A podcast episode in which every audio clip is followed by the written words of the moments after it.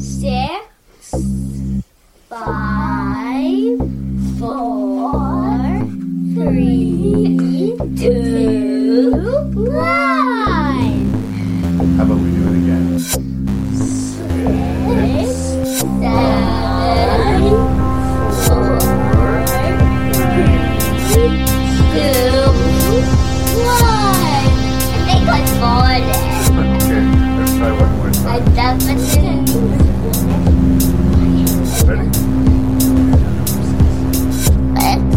I can move you. Making review. Making review. Say six, Six, five, five, four, three, two, one.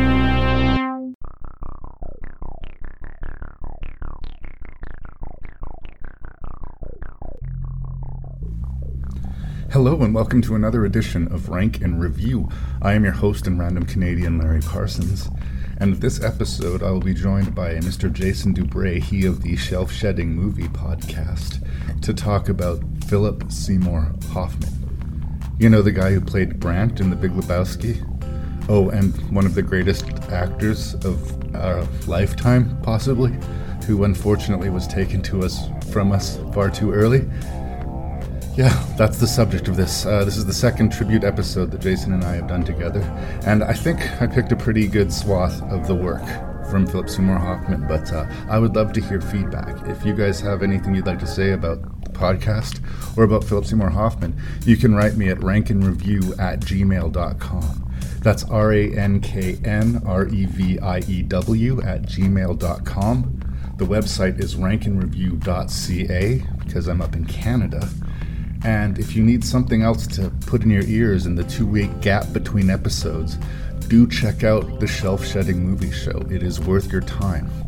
Uh, Jason knows what he's talking about, and he puts a lot of work into his show, so he deserves an audience. Now let's talk about Philip Seymour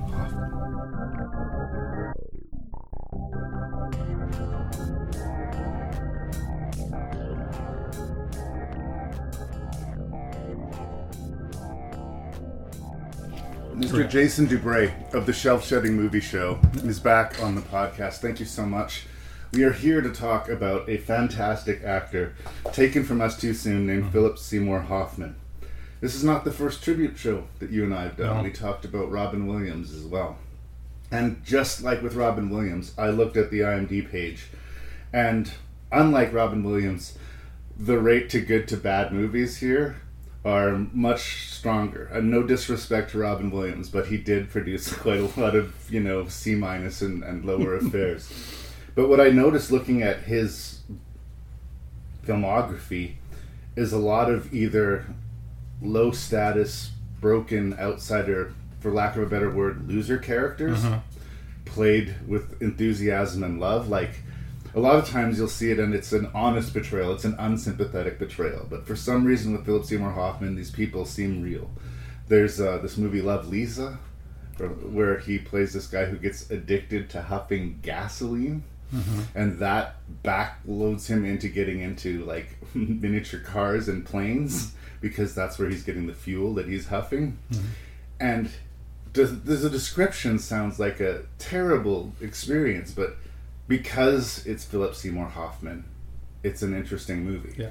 And his career is full of roles like that. Because it's Philip Seymour Hoffman, the movie's interesting. There's a Canadian produced one called Owning Mahowny, where he plays a Yes. compulsive gambler He's good in that. and again an impenetrable difficult character and the movie doesn't give you a lot to like solve the riddle but somehow philip seymour hoffman is so fully there that it works i the first time i remember noticing him i was working at the radio station when i was in uh, uh, high school and uh, i did the premiere for scent of a woman and he was in Scent of a Woman. He was one of the sleaziest of the kids that was screwing over the main character in that movie. And I noticed him, like, he talked a lot with his hands, and he was clearly making choices as an actor, and he stood out, didn't know his name. And then I watched Twister again for whatever reason, and I was like, oh, it's that guy again. It's that guy. Who's that?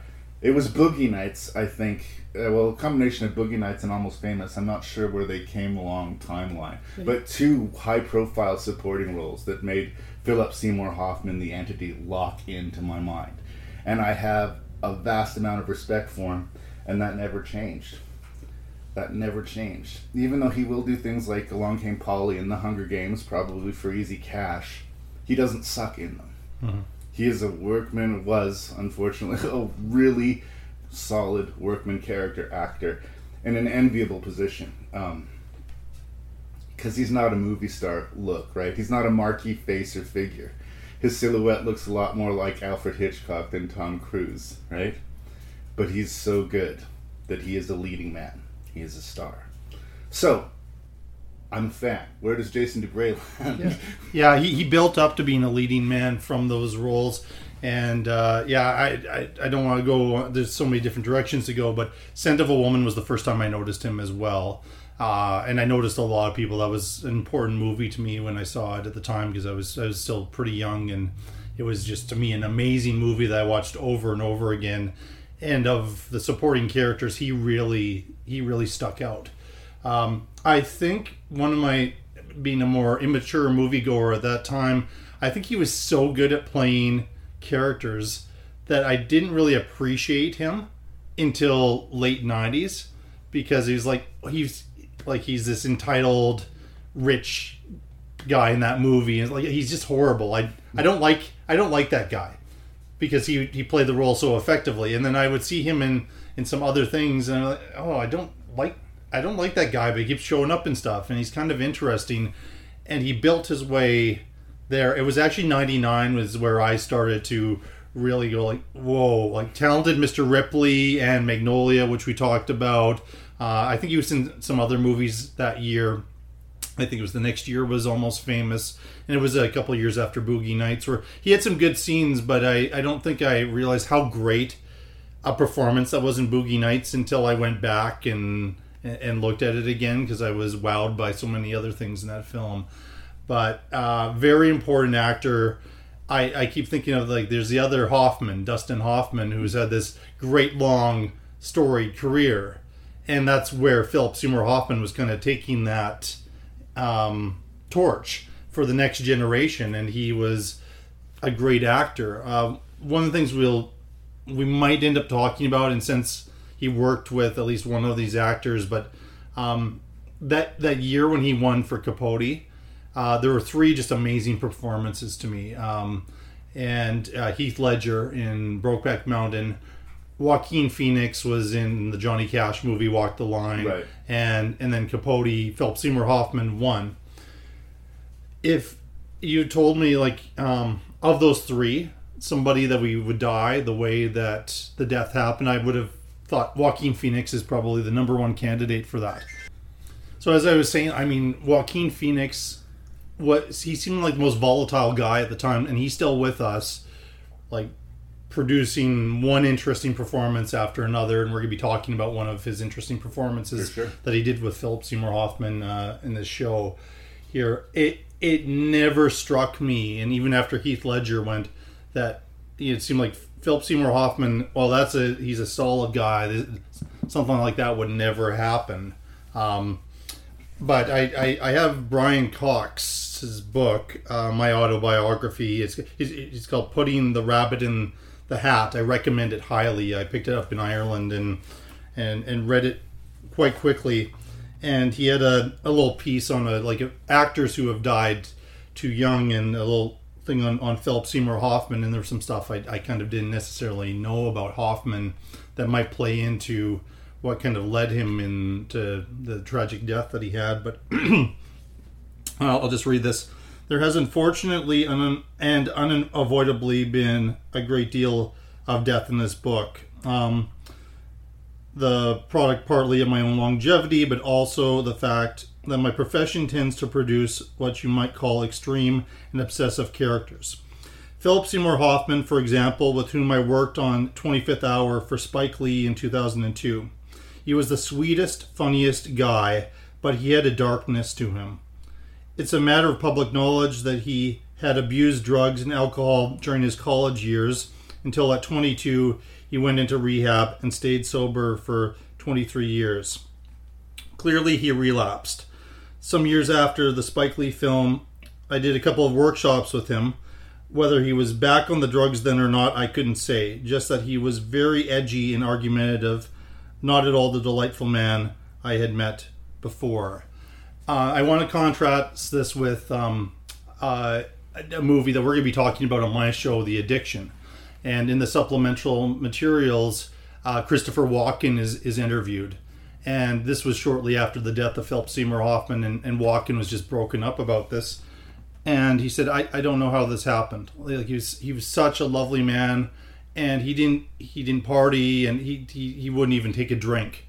Um, and so he was trying to reconcile how how this guy could have ended up overdosing on heroin, but sounds to me that he relapsed and he probably was very secretive about it and then went too far. And it's a shame because I, I think of he, he produced such great work in a short period of time but what else could we have had for the next as Watkins says for the next 40 years you could have amazing performances that changed cinema I'm of the mind that there was really nothing the guy could do. Like, um, Yeah. it's hard not to think because of the overdose and sort of the darkness of his end that that might not have been part of why he was drawn to characters that had that sort of darkness in them. One of his early successes, or again, early big roles that I remember him in, was in a movie that everybody likes way more than I do called Happiness. I was going to mention happiness that's Yeah. uh uh, Todd Solondz just generally as a as a rule is kind of hard cheese for me.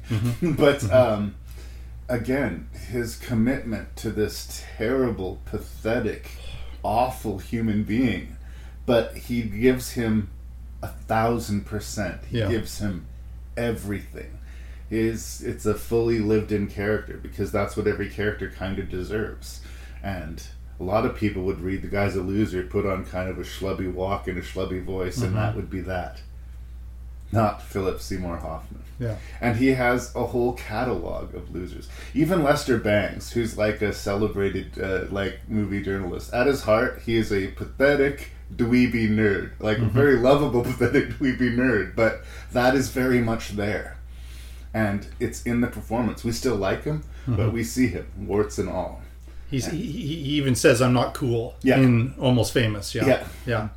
Uh, But like he still thinks he's cool on some level. Yeah, he's above Yeah, everything. I can't just be standing here hanging out with my many fans, right? So Yeah. Uh, I think our point has been made. I think we're both big fans, Yes. and we are like everyone else, heartbroken And over we're his loss. And we're going to be talking about six completely different human beings embodied by the same man. Yeah, and uh, because he was so immensely talented, uh, a lot of great directors worked with him. So I think you'll notice that uh, a lot of these directors are actually familiar. Um, is there anything else you want to say about the man? I, before I, I will give a warning that um, uh, this group of movies, I am a little bit more mixed on the movies themselves. Not to this is kind of like the Robin Williams episode for me.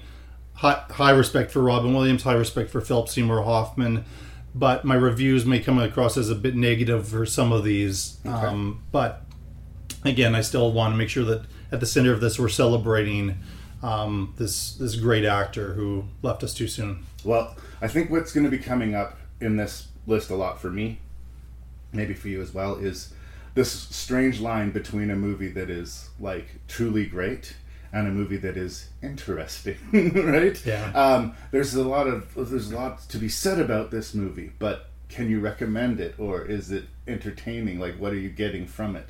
Um, sometimes I'm a big champion of, of things that are original, but original also sometimes sometimes breaking new ground is, you know, dangerous. But um, we're going to talk about State and Main from writer director David Mamet.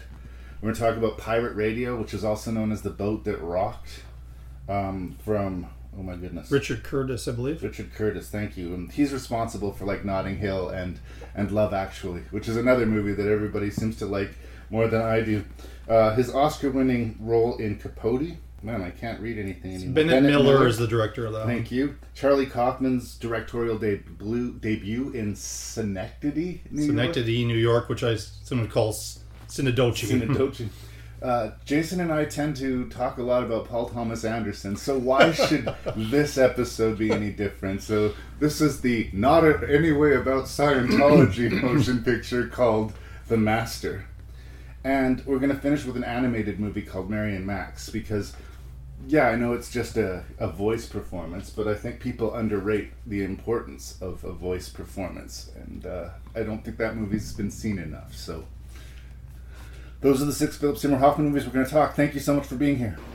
You treat me like a child. What's the problem? She doesn't want to bare her breasts. Why are we paying her $3 million? They know what her breasts look like. No, they can draw them from memory. It takes all kinds.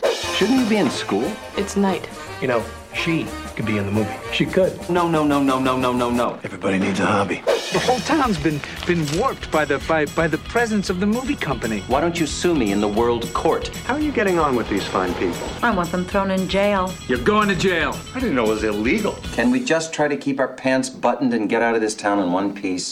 Don't you, don't, don't, don't. Because I want to tell you something. And I think you know what I mean.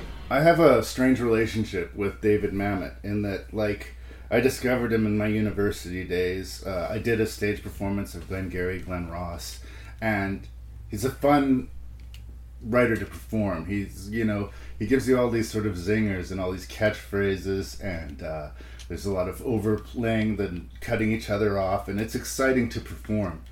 But over the years, I have sort of slowly come to the point that I think that the reason actors are drawn to Mamet so much is because it's fun to perform.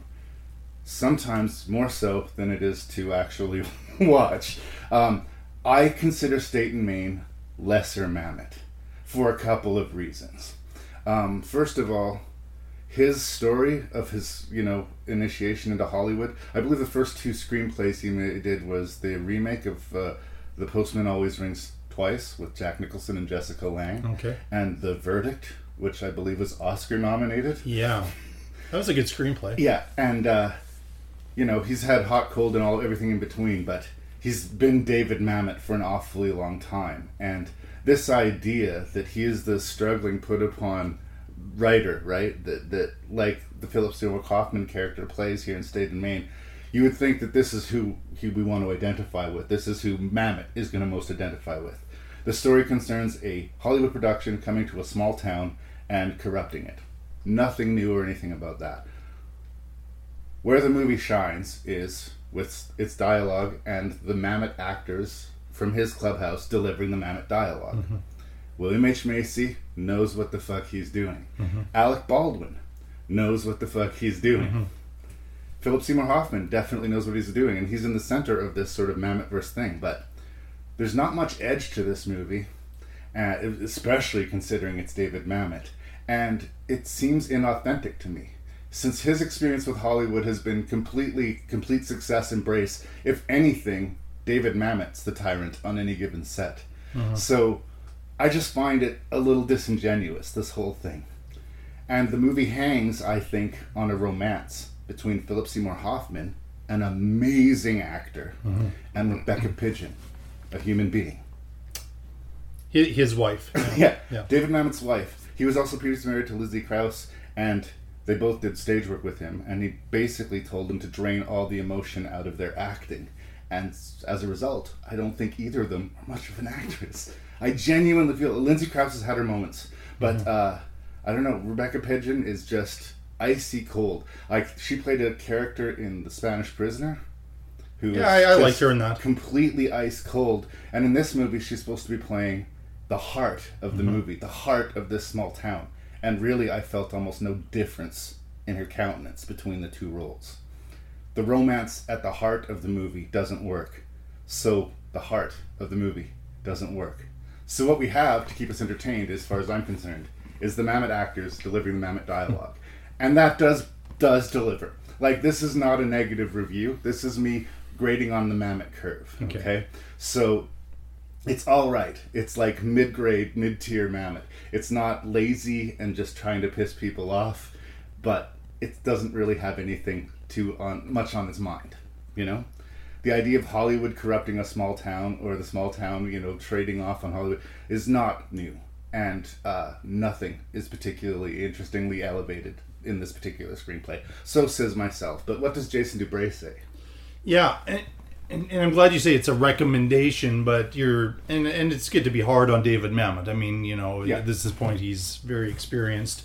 Uh, I might argue that he's partially that writer, but he's also partially William H Macy as the director, and he's a lot David Paymer as that producer Right. right? Um, and so I think they're all part of him a bit, and he's kind of doing a spectrum of his Hollywood experience. But at some point, he was the low man on the totem pole, but it had been a long time. So I don't think I think it maybe is reading into it that he's all Philip Seymour Hoffman, but yeah, Philip Seymour Hoffman's the central character in the piece for sure. I, I, I don't think I, I, I get what you're saying about Re- Rebecca Pidgeon. I, I like her more than you do. It sounds like. Um, she's not certainly not the screen actor that the like the A level members of the cast are, but I, I I went along with it because the other piece is that she's supposed to be, you know, from this her entire life has been in this this small town, which is a bit of a, you know, um, she'll marry the the only guy who's kind of available type of thing, and that her life is set out for her, and she's looking for something more so she's not as charismatic or as dynamic as as some of the other characters, and I, and I get that. But yeah, pairing her with Philip Seymour Hoffman, yeah, that She's in the deep end of the pool, and but she was also with like Steve Martin in uh, Spanish Prisoner and uh, Campbell Scott, and I, I I liked her in that too. So I don't know if I'm maybe I'm a little bit more forgiving of that that performance, which it, helps. It might be just too that she's working against a lot of people who have been Mhm. doing the Mamet thing for a lot more Yeah. years than she is, and like hell, if I was thrown in the midst of this cast, like uh, it, I would be, you know, a little bit at sea. I Yeah. think you know you'd be intimidated. the charisma of Baldwin there. Yeah. Um, uh, but- but I, uh, the thing I would say is, you know, my, my thoughts on our on it is it's very gentle, David Mamet. Yeah. Um, this is like Frank Capra by his standards. Uh, by his standards, like Frank Cap- Capra would have a few less F words, I guess. But this wasn't Glengarry Glen Ross or American Buffalo, which have a real edge and, and nastiness to them. There isn't that. There are some characters that aren't like the nicest people that you ever meet and are arrogant and that kind of thing. But I, I, I- I thought it found it, the movie to be charming and cutesy. Um, and this is if I was to like show a David Mamet piece to uh, you know to just like somebody who doesn't like darker material. This is maybe the one I think I could show and, and It's people would get enough entertainment out of it. It's not that deep a film. No, Really? but it's not confronting. It's not Oleanna or Glenn. No, no, or anything like that. no. It's not going to leave you shaken or angry or anything like that. No, I mean, you know, uh, good doesn't necessarily triumph over evil. I don't know if this movie would be uh, produced by a studio right now because, in some ways, given like the Me Too movement and everything, Actually, um, it actually hasn't aged particularly well in a few strengths of the plot. The Alec Baldwin being a, a, a pedophile. Yeah, he likes fourteen-year-olds. He likes, you know, yeah, like Mamet takes it to that extreme. It isn't, you know, just barely eighteen. Macy has that thing. We can't do fourteen-year-olds. Get him half a twenty-eight-year-old, right? Like. Yeah, ha, yeah, yeah, yeah. I- ha, that that early on, that's not going to read well. You know. No. Even um, what's her name from Sex and the City? Yeah, Uh, Sarah Jessica Parker. Parker getting uh, petitioning for more money to, for her nudes. Yeah. but uh, posing the argument as if being about her artistic integrity and all of this. Uh, I believe when State and Main was being made, we were making fun of her, right? Like that sort of attitude, right? Mm, yeah. Whereas, you know, having me in your movie is, and there being nudity in the movie is a big part of the money. So why not? Why not use that as a, if, if they're insisting on the nudity? Yeah. Why not insist on and getting somehow a she little bit extra? she'd found I don't know between films religion or something, and that was her objection to it. But then And a few months get down to later, she'll find something else. And Yes, yeah. Everybody, especially the cast, are shallow as piss on a plate, and I Mhm. get that, Yeah. and that's Yeah. fine.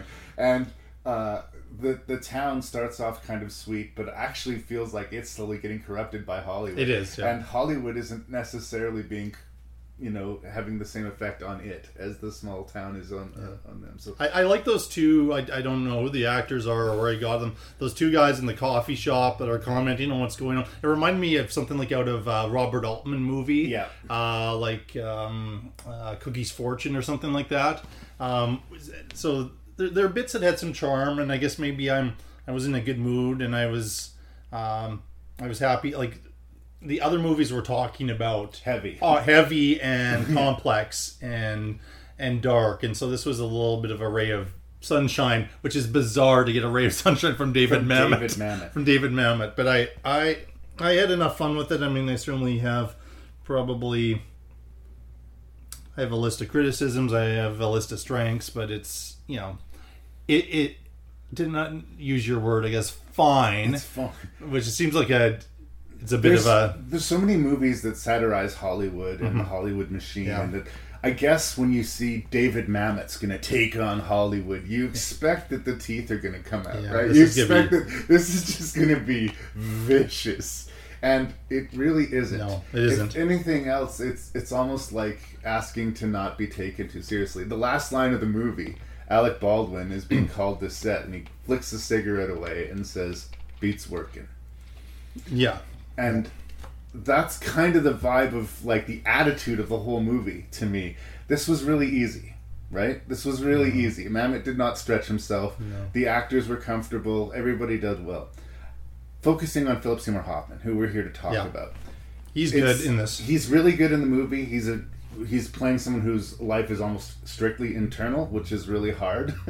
Uh, and yeah he's the awkward writer and he had this great script and everything that they change makes everything worse and he's trying to tell himself that he's going to be able to stay the ship and that you know he's going to keep his there's a there's a percentage of Barton Fink in him. Not Yes. not not as pretentious as Barton Fink, but he started with a script that he really loved. And it's been changed so completely now that it's this other thing.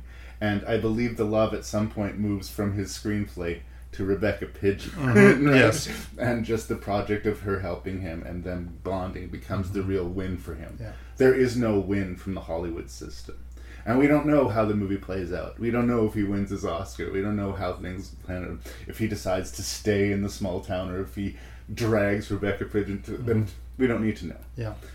Uh, the the the gotcha like you if you've watched enough David Mamet movies, there's going to be a gotcha moment. I think this one, this was one of the weaker gotcha moments. Uh, I I think you know we we think Philip Seymour Hoffman has done this thing which has gone completely corrupted his morals, but it was all kind of a Misdirection. yeah, and it was. I mean, it, fine, I guess, but it but it just. Um, It's I, I knew I knew to look for it because I've watched enough David Mamet films specifically, and maybe like his plays are a bit different than that. But uh, I think it was just trying to force more conflict in a movie that really didn't have any beyond big big Hollywood coming to small town America. Yeah. But again, I feel like I've been focusing on the negatives. It does have some great lines. What's uh an associate What's an producer, associate so somebody credit? that you are trying to like pay off, or yeah, you don't it's respect what you give all. your assistant instead Yeah. of a raise. And there's just all these lines and aphorisms and you know old timey wisdom from the town folk. Very Mamet, but without the sort of obtuse, a- you know, angsty sort of get under your skin nature that he tends to thrive in. So. Uh, it's not awful, but he has made much more interesting movies. Oh, for sure. It was loud, it was rebellious, and in 1966, the British government banned rock and roll on the radio. That's the whole point of being the government. If you don't like something, you simply make it illegal.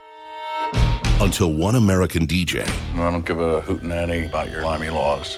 He's possibly the most famous broadcaster ever. and a band of renegades You must be the Count. I am he.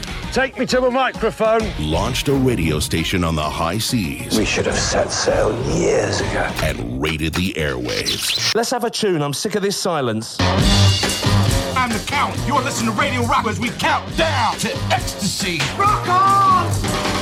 Are you doing something dirty? And that was for Erica. They had millions of fans A nice young man has lost his virginity. a boat full of treasure, Busy day. and the full attention Pirate Radio. of the authorities. That will soon be the first person to curse on rock and roll radio. Here it comes. Shut that filth up. Uh, We're going to shut them down. So I said in the introduction that uh, I'm one of these cold-hearted, cynical bastards who Love Actually makes my teeth hurt. I know people make it like a Christmas tradition. It's got this aw shucks romantic quality, and it's by no means a terrible movie. I just I I'm, I'm shocked at its classic status. It, seems pretty pretty slight meal as far as I'm concerned. Great cast, slight meal. But this guy has made a bunch of these big comedies in, in England and Europe or whatever, and uh, high profile, big cast, uh, Notting Hill, or whatever. And I see the technical like tactics that this guy is using to elicit emotion. The boat that rocked is one of these based on a true story where the quotation marks around the based on the true story need to be so like definitely bolded like no this is this whole thing is nonsense there's a crew of people living on this boat doing pirate radio and we get to know them we get to like them we get to see all the fun romantic misadventures that they have together and then there's the corrupt government led by Kenneth Branagh, who hates rock and roll, and we don't really get much uh, insight into their world. That they just they're just humorless, awful, and lame, and they have no fun in their lives. And I would say about a third of this two-hour movie are mon- is montages. It's just like there's rock music and montages. Everybody in uh, UK is dancing to whatever Yeah. they're playing on pirate radio. Different people listening to the radio and shaking their booty. I see everything that this movie is doing. Like I see it, I see it, and I feel it. But I cannot help but be charmed by it. like in the way that Love Actually, and I, I haven't seen Notting Hill, but I imagine Notting Hill was kind of like a little make me kind of shrug it off. And I kind of got behind just the good vibes that this movie was trying to present. Now, also to be fair, I've been watching a lot of miserable, miserable movies, so maybe this was the antidote that I needed. Philip Seymour Hoffman, who's I think the solo American actor in this uh, in this movie, a lot of great British actors surrounding him, by the way. He definitely brings the heart and soul of the rock and roll.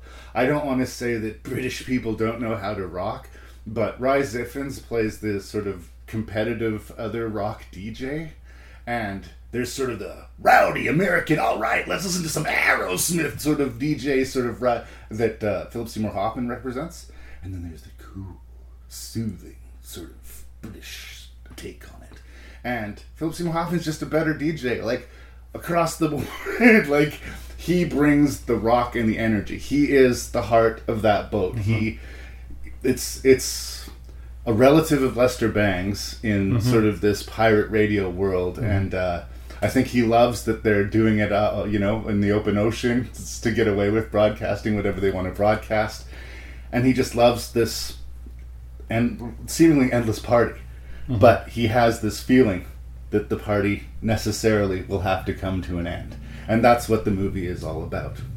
And uh, yeah, just like I said, um, the screenplay is nonsense as far as me believing the nuts and bolts of it, and most of it are the actors just doing behavior while classic rock music plays, and it does have a really good soundtrack. One of the best uses of Leonard Cohen in a movie, which is like they use Leonard Cohen too much in movies, but they never use So Long Marianne. And Mhm. from the beginning of that song, we have a character in a very dark place, and by the time the chorus kicks in, he's already started to heal just because he's sitting with his buds listening to music. I love that as a premise. So, even though I f- see the manipulation and I see that this is just broadly, you know, sort of swept out for us, the tactics are so obvious that it's hard to be impressed at how the movie is laid out. It worked. In the end, I was charmed. I did enjoy watching it. So I have to give it a thumbs up. But uh, and again, I, I hate to be so dismissive of romantic comedies, and I don't think you could exactly call this a romantic comedy. But I respect a movie that just wants to put a smile on your face and keep it there, and I think that's mainly what this movie. Maybe a broad comedy Yeah. would be, yeah, yeah, what to call it. So, um, one of the things about me, and I still go back to this this year where it came out. I actually it, it wasn't a great year for me for movies, but I, I actually went with Love Actually as my my number one movie for that particular year. I I, did, didn't sorry. I didn't like some of the other Oscar fare that year. uh, I I was really picking holes in all kinds of things, and it was a feeling. Right. And I up until that point, I I've ne- I hadn't been really a Christmassy type of a person. Right. But there was something in that movie that awakened whatever, and I I was like I I, I left in such a good space, uh, and subsequent watches I was able to sort of ignore some of the strange plot contrivances in there. We're we're not reviewing Love Actually, but I was trying to say like. Um, before that, like I have Four Weddings and a Funeral. I'm a big fan of his screenplay. He, I Love Actually was the first time he he was, went as director, Right. writer and director. So uh, Pirate Radio, I saw the the coming attractions for it, and I was like excited for another Richard Curtis. You know, I didn't wasn't sure like, you know, I, I know what he does and what his wheelhouse is. The movie seemed to disappear right away, and I I hadn't actually watched it until this time. Oh wow. Um, but I was really excited to put it on and check it out and have a good attitude about his style and everything.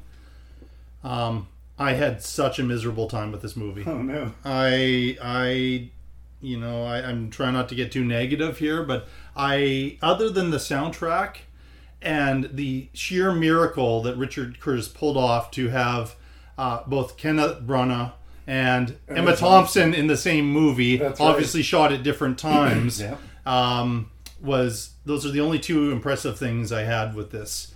Uh, Philip Seymour Hoffman, I much prefer as as Lester Bangs. Yeah. This is, I think, of it's not a bad performance.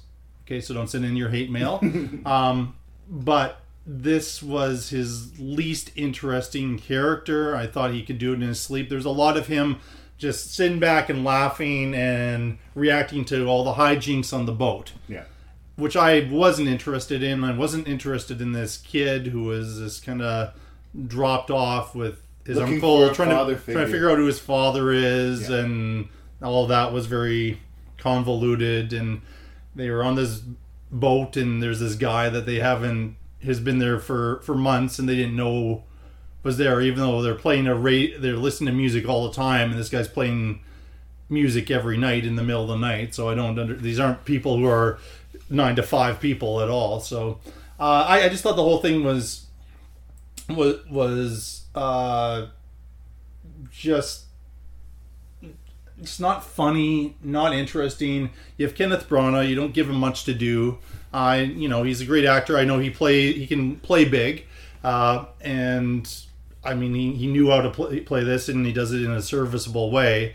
But there isn't anything, you know, interest. He's the main villain of the piece, and other than like looking miserable at Christmas dinner and trying to get this other lackey to do his He never interacts from. with the rest of the cast. His No. whole part of the movie It's a whole seems separate thing. like a separate submarine somewhere else in the in the world, and it really never really intercepts. He tries to shut them down, but they decide to pursue. They're already a pirate radio station, And- so and- they're and- already in international waters. They're already a pirate radio station. And again, spoilers for this movie. Um, at the climax, we we are led to believe that a major character has has died and has drowned. And At no point did I think that happened, but if they had actually killed off that character, you would be getting a kinder review from me right now because it would actually show that they had like he- he- at his best, I know he's known for for romantic British comedies, but there's always a cynical, dark edge to when Richard Curtis is operating on all cylinders. Four Weddings and the Funeral It was dark. Well, yeah, I mean, like the biting comments and the way they would talk about different people. And the reason he wrote the movie because he was sick of going to all of these stupid weddings every weekend. He hates weddings, and he wanted to just kind of rip the whole thing apart and how and and and and that was a, to me a, a genius screenplay. And then Love Actually was, a, you know, him broadening and telling all of these different stories. Some of them sentimental, but there were some moments like uh, the Alan Rickman subplot in that had some depth to it, and uh, Emma Thompson, who shows up in this for an extended cameo, has a character to play.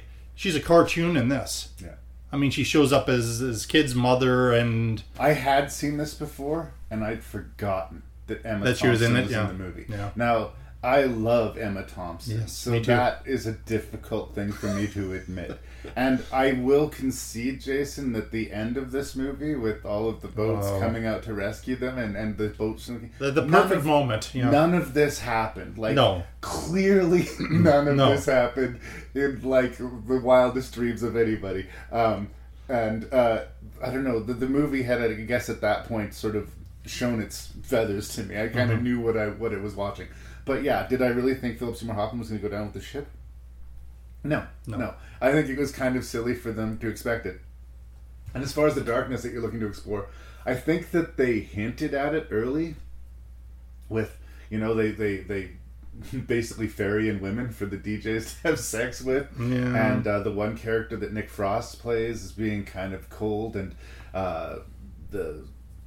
All's fair in love and sex and rock and Yeah, roll. he goes and sleeps with that girl Sleeps he- with the woman who got married the night before Mhm. and sort of shrugs it off as well. I, I just did it once, right? Uh, no character is really asked to be redeemed or themselves asks for redemption. They just kind of like, yeah, but in the end of the day, we all still like each other for And- some reason. And I also concede again, like uh, I give the movie a shrugging pass, but I concede a lot of these points.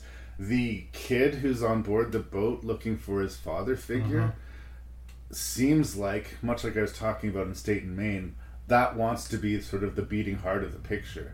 And that's the thing that works the least. It doesn't. yeah. And, uh, you know, it just comes to me. I, I like a lot of these actors. I like Gemma Arterton. She shows up briefly and early in the movie. And I like, is it Chris O'Dowd? Is Yeah, Chris- uh, or, um, the morning DJ who's like really put upon. But- He's got some charm to him. I'll admit, admit that. Yeah, um, yeah. And I don't know.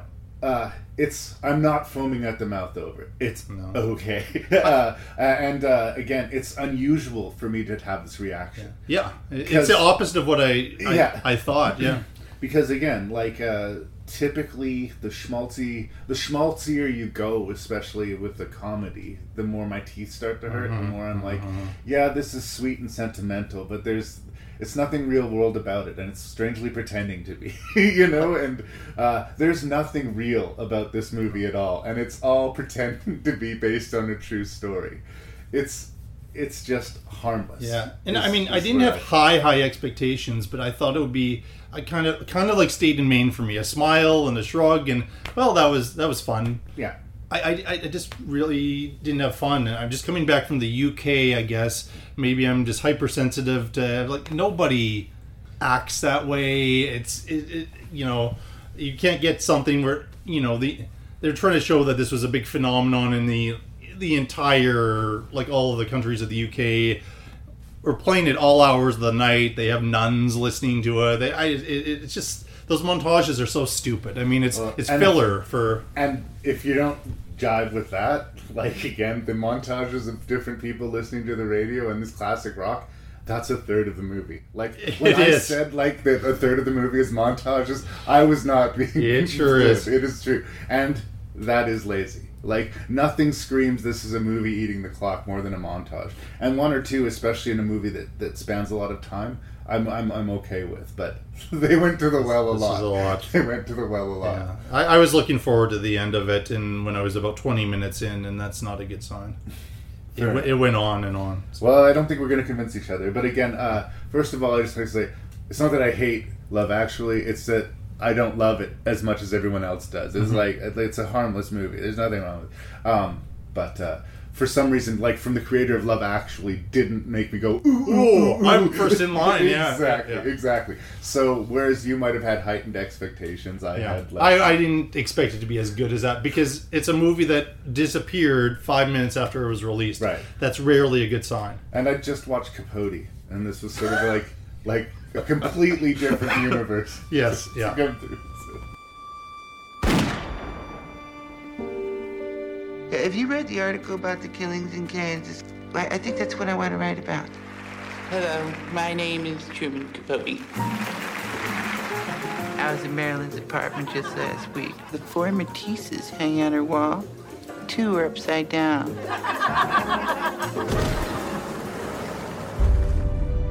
Kansas Bureau of Investigation, KBI. but we're not looking for any inside information. I don't care if you catch whoever did this. I care. Because since I was a child, folks have thought they had me pegged because of, you know, the way I talk. And they're always wrong. You will be stunned by Perry Smith. Who took care of you as a child? Orphanage. It's as if Perry and I grew up in the same house. He stood up and went out the back door, while I went out the front. Guilty. What is the sentence? Death. When I think how good my book can be, I can hardly breathe. He'll be dead by September. So, Truman Capote, you know, that very specific Truman Capote voice, which sort of like uh, migrated into just sort of the gay voice for a lot of people, as stand up Mhm. comedians or whatever. Mhm. Um, there's something about that, the specificity of the character. He's a real guy, he wasn't putting on a show. This No. is what he looked like, this is what he sounded like. But there's been a lot of people who are fascinated by the, the man, and there's been a lot of performances of actors playing the role and sort of embodying Capote. So there's nothing particularly new about like doing the a take on that this really interesting real life author. But Philip Seymour Hoffman looks and sounds nothing like oh, No, Truman no. Like not a little bit. I mean, not since they cast, I think, Anthony Hopkins as Nixon has someone, you know, been asked to play a real life character who just, just doesn't look like No. them at all, like to any significant degree. And yet he embodies Capote so completely that he won his Oscar for it. It's also interesting that it's not strictly speaking a biography. This No. deals with him and the writing of his basically the creation of the true crime genre uh, in Cold Blood, and his friendship with the author of To Kill a Mockingbird, first of all, as well as his uh, friendship with the two killers, who he interviews repeatedly. The one in particular. One in Yeah. particularly, he, he feels a real kinship with. And again, I guess it has a similar vibe. We were talking about State and Main, like um, these journalists descend upon this small town, and and it's all changed by the tragedy that takes place. And the people there are originally kind of off put by Capote, but seem to slowly come to accept him. But I think that the real sort of darkness and heart of the the movie, beyond Philip Seymour Hoffman's really impressive performance, is this conceit. At some point, he realized that the ending of his book is the execution of these two men, and that on some level, he needs that to happen so that he can finish this book, and that at some level, he wants this to happen. For the sake of his book. Mhm. Now, say what you will about the death penalty. I think that the crimes these guys committed was was so cowardly and so evil that I'm not a big supporter of the death penalty, but I, I get it. In cases like this, I get where people are coming from, Mhm, right? And especially in the time and place where this took, like these guys were going to ride the lightning. That was what was going to happen. Mhm. And I feel like somehow Capote managed to get like two thirds of the way through this book before that was real to him. Somehow, yes. And it's so interesting to play because even though this is one of the most famous writers of his generation, it's another portrait of one of Philip Seymour Hoffman's flawed, broken. Mhm. It's right, actually, out of his catalog when you look at that. It's just the physicality and the uh, voice affectation that is, you know, impressively and incredibly different. But when you watch the movie, especially when I've seen it a couple of times now, I realized how close this was to Philip Seymour Hoffman and how he might have been able to see, no, this isn't ridiculous casting. In fact, this is kind of interesting. Mhm. So, big fan of the movie uh, for what it is doing in that way. As a viewer of cinema, this is the kind of movie that as I've been getting older, I've had less draw towards. Mhm. I am much more into escapist entertainment, horror, fantasy, sci fi being my mainstay staples. Whereas I used to just be greedy and want to eat everything. There's more, this is a more specific meal to me. And it was the cast and the subject matter that kind of drew me over to this sort of Oscar end of the of the pool. Mhm. But it, it does have that sort of self importance and uh, that Oscar caliber quality where even the setup, you know, establishing shots seem somehow to have weight and importance in in the movie. And uh, there's there's a calculated uh, sheen to this type of, of film, and I don't know, especially watching it the second time. As much as I, I liked it, I felt that it moved slow to me. I felt I don't know, maybe, maybe it was movie fatigue, generally speaking, but there's a three hour movie in this. There's a lot of longer, more challenging movies, and for whatever reason, going through this time, Capote felt like more of a sit than it had Mm. in the past. Is it a bad movie? No. Catherine Keener does great supporting work. Yes. Clifton Collins Jr., who's Very good in this. been around forever, by the way. He shows up in small roles in movies all the time, but uh, he rarely gets something to really sink his teeth in. And oh my God, does he ever get something to really sink his teeth in? Because I don't think even he understands what happened that night. Yeah. So it's an interesting movie. It's a quality movie. It's a good movie. But again, it's another one of these movies that I feel like everyone likes more than I do. Mm-hmm. I love Philip Seymour Hoffman, and this got him his Oscar. And you watch the movie, and you absolutely understand why. And would I say don't watch Capote? Of course not. It's completely decent, but I'm not foaming at the mouth either. I think it's really good historic filmmaking. Yeah. Let's start there. Yeah, and, and I, I'm starting to get what you're saying there about getting older, and you know, I've been Mr. Oscar bait for years. You know, a bit more than genre cinema, and as I'm getting older, I'm leaning a little bit more to what you're describing. Where, hmm, do I want to watch this tonight, or do I want to watch something that you know uh, is going to just entertain me and is not as challenging? I think at one point you said that every movie in some way is a horror movie. Sometimes. And like some of those establishing shots and when we we see the actual murders take place, I mean it it, it there's a brutality and there's a kind of a coldness to this film. Um shout out to Canada as well. It- Winnipeg. it's, Winnipeg is where they shot it. It's supposed to be uh, Kansas in uh, in the film, but uh, I, I was focused on that a lot more. I didn't know that when I watched it in theaters years ago. But looking at this list, I I waited a bit to watch it because I was afraid that uh, because I loved it when I saw it in theaters at a different point in my life, and I thought, well, I, I don't want to see its diminishing returns on a subsequent viewing, and it didn't actually. Like once once I got into it early on, I thought, okay, Philip Seymour Hoffman with the voice, I, you know, this is, and he was executive producer for the movie, so this is like give me my Oscar now type of thing, uh, which I sometimes get. But once I got more into the story, I, I forgot about it. Uh, the best parts of his performance are actually the things he does non-verbally when he's reacting and seeing something it, it um, that is changing his world. It is mesmerizing. Um, it, it's a very good performance. I know Catherine Keener got a nomination for playing Harper, Harper Lee, Lee, yeah. uh, and and has some like is one of the few people who can actually challenge Capote in the movie, and so their scenes together are very good, but they're also well written. Um, and so nothing against her nomination, but Clifton Collins Jr. didn't get a nomination, and he, other than Hoffman, his performance this time around was staggeringly good. Chris Cooper's really good too, but Cooper- also yeah. Cooper's always good. And He he's is. kind of a minor, more minor role to the movie for me. Yeah, Um, the, the movie he won an Oscar for is actually one of my least favorite of his performances at, in adaptation. But uh, yeah, I thought he was really good in that movie too, but uh, he was good in, in, in the new Muppet movie. He's just a Yeah, good. yeah, he does. he's just he's good. Um, he, he wakes up good. So I think Harper Lee is good in the movie in that it sort of humanizes and normalizes. Like this is sort of what he's around someone he sees as an equal, uh, how he kind of interacts with them. Because he is a little bit intimidated when he's in the prison, and he is a little bit cautious when he's dealing with the police and the higher members of the Mhm. community. So uh, we get to see the difference in how he behaves with someone when he's comfortable and then when he's not.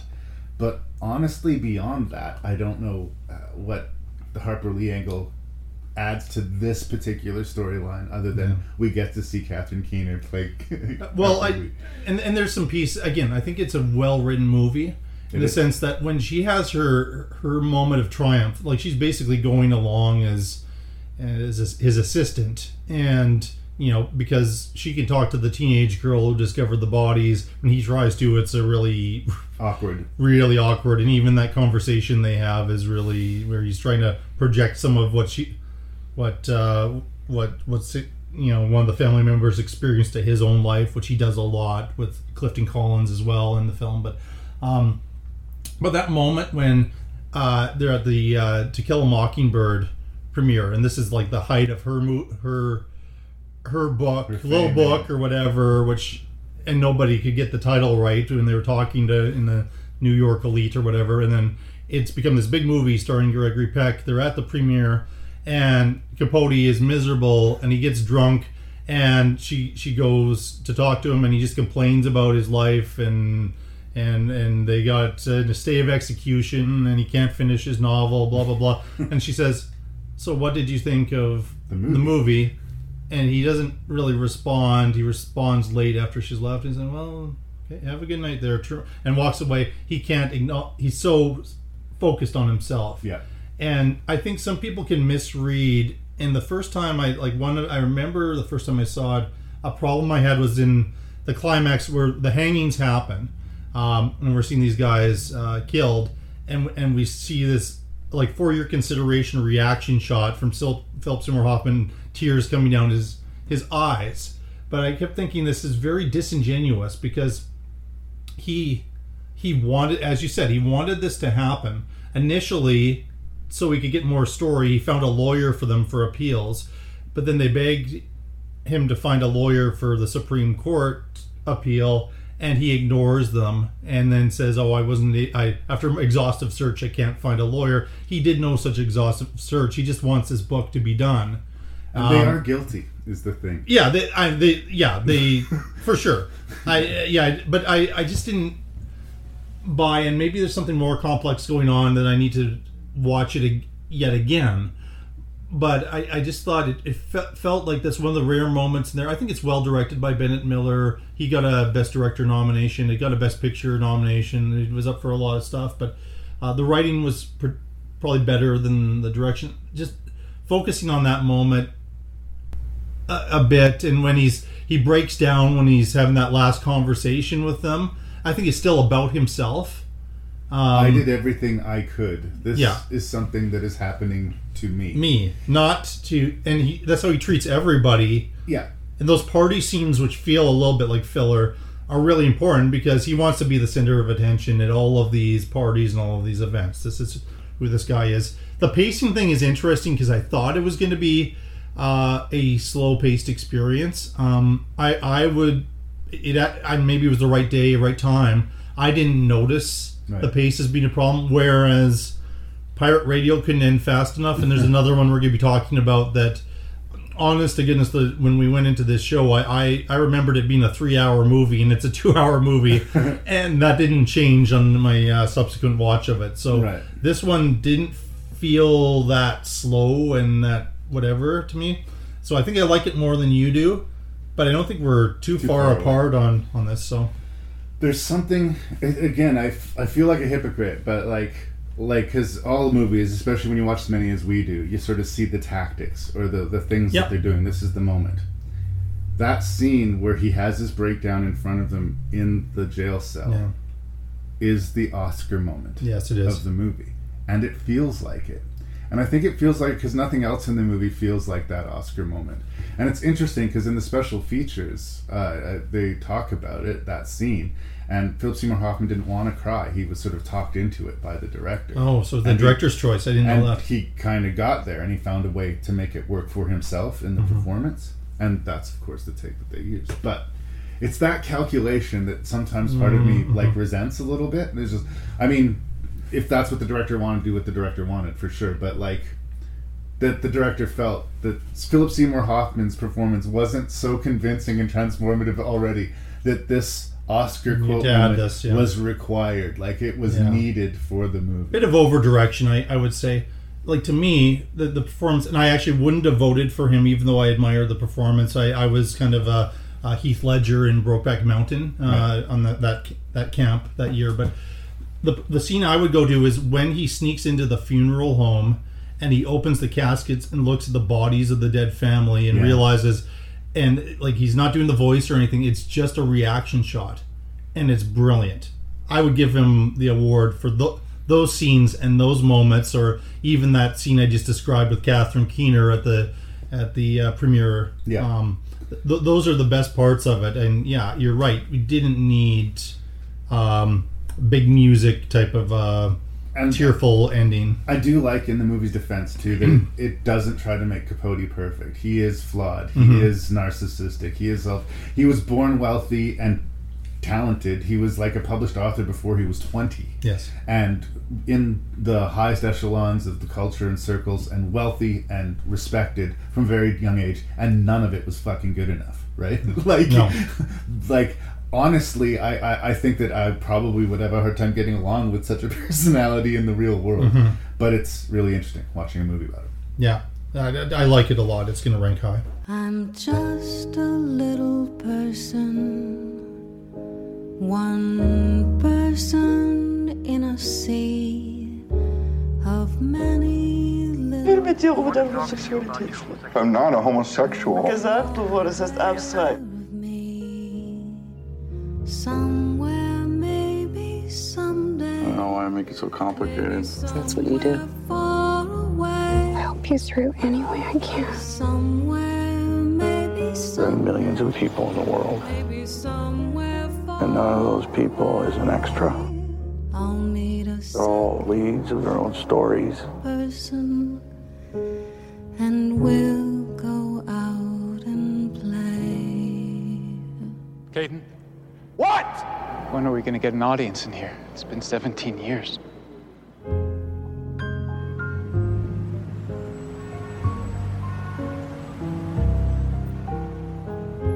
Say thank you. Thank you.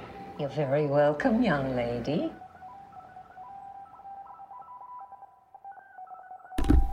So I was an epic fan of Charlie Kaufman. I still am a fan of Charlie Kaufman, but I wouldn't say I'm an epic fan of Charlie Kaufman. He did a run of movies working with uh, Spike Jonze and Michel Gondry, right? Mhm. Being John Malkovich, Human Nature, Adaptation, and uh, Eternal Sunshine of the Spotless Mind. And he also did the screenplay for uh, Confessions of a Dangerous Mind. Yeah.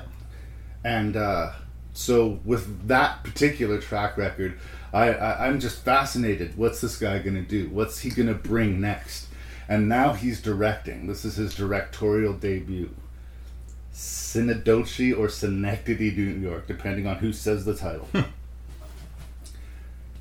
and as I was a huge fan of Kaufman going in, I always felt like they were hard to get your head around, but they were funny, they were imaginative, and they they felt solvable. They felt like as you're thinking about it, like all the pieces of being John Malkovich are disparate, but there is a unit there. There is a theme. There is a trajectory that a character follows. There is something for the audience to take from the movie.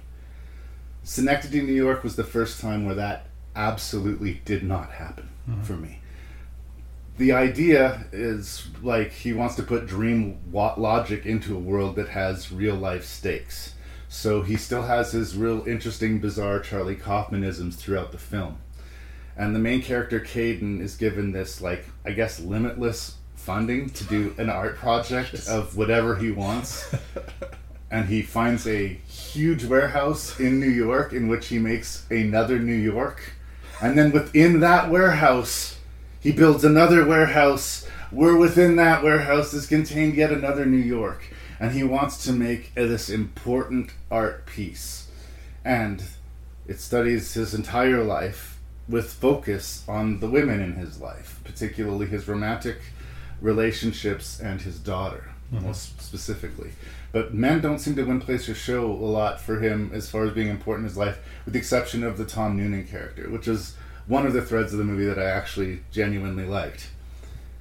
But the thing that I found and continue to find frustrating about Synecdoche, New York, is that, or Synodoche, however the hell you want to say it, is its obtuseness. Its obtuseness goes right to the title. I don't know what this means. And I don't think Philip Seymour Hoffman knows what this means. And I don't think Charlie fucking Kaufman knows what this means. And I've seen a lot of video essays because I admit I did some research trying to get me some help to like cracking the code in this movie because it could really be like there's some key to it that I was missing. That once I see that angle, oh, why? Like the veil is suddenly lifted, lifted, the smoke clears, and I'm not necessarily looking for clarity in a Charlie Kaufman movie, but like uh, I'm usually energized and excited by it, and Synecdoche frustrated me. And I keep going back to it. It's one of these movies, like I've said about Natural Born Killers, where I keep going back to it, trying to crack it, and saying, this time I'm going to get it. Because there are concepts that I really love. Like the idea that this woman's buying a house, and the real estate agent is giving her all the pluses and minuses, and she's like, I am a little bit concerned about dying in the fire. Because the house is on fire. It's mm-hmm. smoldering as she's buying it. Mm-hmm. And we see her grow old in this house and the fire progresses. It's like mm-hmm. and I think intellectually like the idea of like committing to something that you know is a bad idea on some level. Like there is some philosophical meat to that and it's absurd and it's but I don't know how the movie wants us to take it. Are we supposed to question her for this decision? What does it mean? we get Catherine Keener back again, so we have sort of a uh, Philip Seymour Hoffman and Catherine Keener double feature here, and I do like her energy in the movie, as I seem to always like the energy. She, and she disappears from the movie pretty fast. she's, I think, the thing the, the the thing that breaks his heart, Yeah. that wounds him, that makes him want to express this. But what does he want to express, and does he express it? The movie is interesting but frustrating and it sprawls and it's idea to idea, scene to scene, and the more I watch it, the more distant I feel from it. It's kind of frustrating. Kaufman made another movie after this called Anomalisa, Oh, yes. and he did it with puppets, and I think that helped him in a lot of ways. The characters were still frustrating and, and mm-hmm. selfish and whatever, but that it was putting it in like a physically different universe. Somehow he has pushed the weird so far that it's no longer fun. It's just obtuse. I thought I was going to get yelled at for that, but this is where I started the movie. I find it interesting, but I find it equally frustrating. That's where I started. Mm-hmm.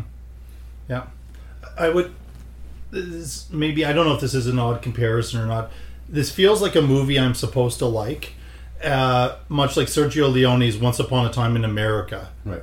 People regularly tell me, "What a great movie! One of the great movies of all time." People who like this movie like it a fucking lot. They do. You know, I've talked to some people as among their favorite, or or if not their absolute favorite movie. Um, and I'm always willing to go back and, and give it another try. The first time I saw it, I was, I, I, I guess I, I'm not, I don't worship at the altar of Charlie Kaufman as much as some people. I see the chinks in the armor with his uh, screenplays, but I, they're always creative, they're always inventive. But I think the key was, and because he's earned so much clout, he he basically had a blank check to make this movie, and he could have anybody he wants, which not a lot of people at their directorial debut get. Yeah. Um, but uh, I think when he gives his screenplay to another person to direct, it's more focused. It's going to be ultimately a better film. Um, but the first time I watched, I it felt like it went on and on and on. Like how much time does Dianne Wiest narrate? I Philip love Seymour- and, Dianne and Wiest. I, I love her too. I but love Dianne Wiest, and, and they gave her a little bit more to do because initially I was like, okay, she's cast as this New York actor to play the cleaning lady or whatever outside of his ex-wife's apartment, and and uh, and then she volunteers to be the next Tom Noonan late in the film, um, which I, again, it's kind of brings a smile to my face. It's, it's ridiculous, but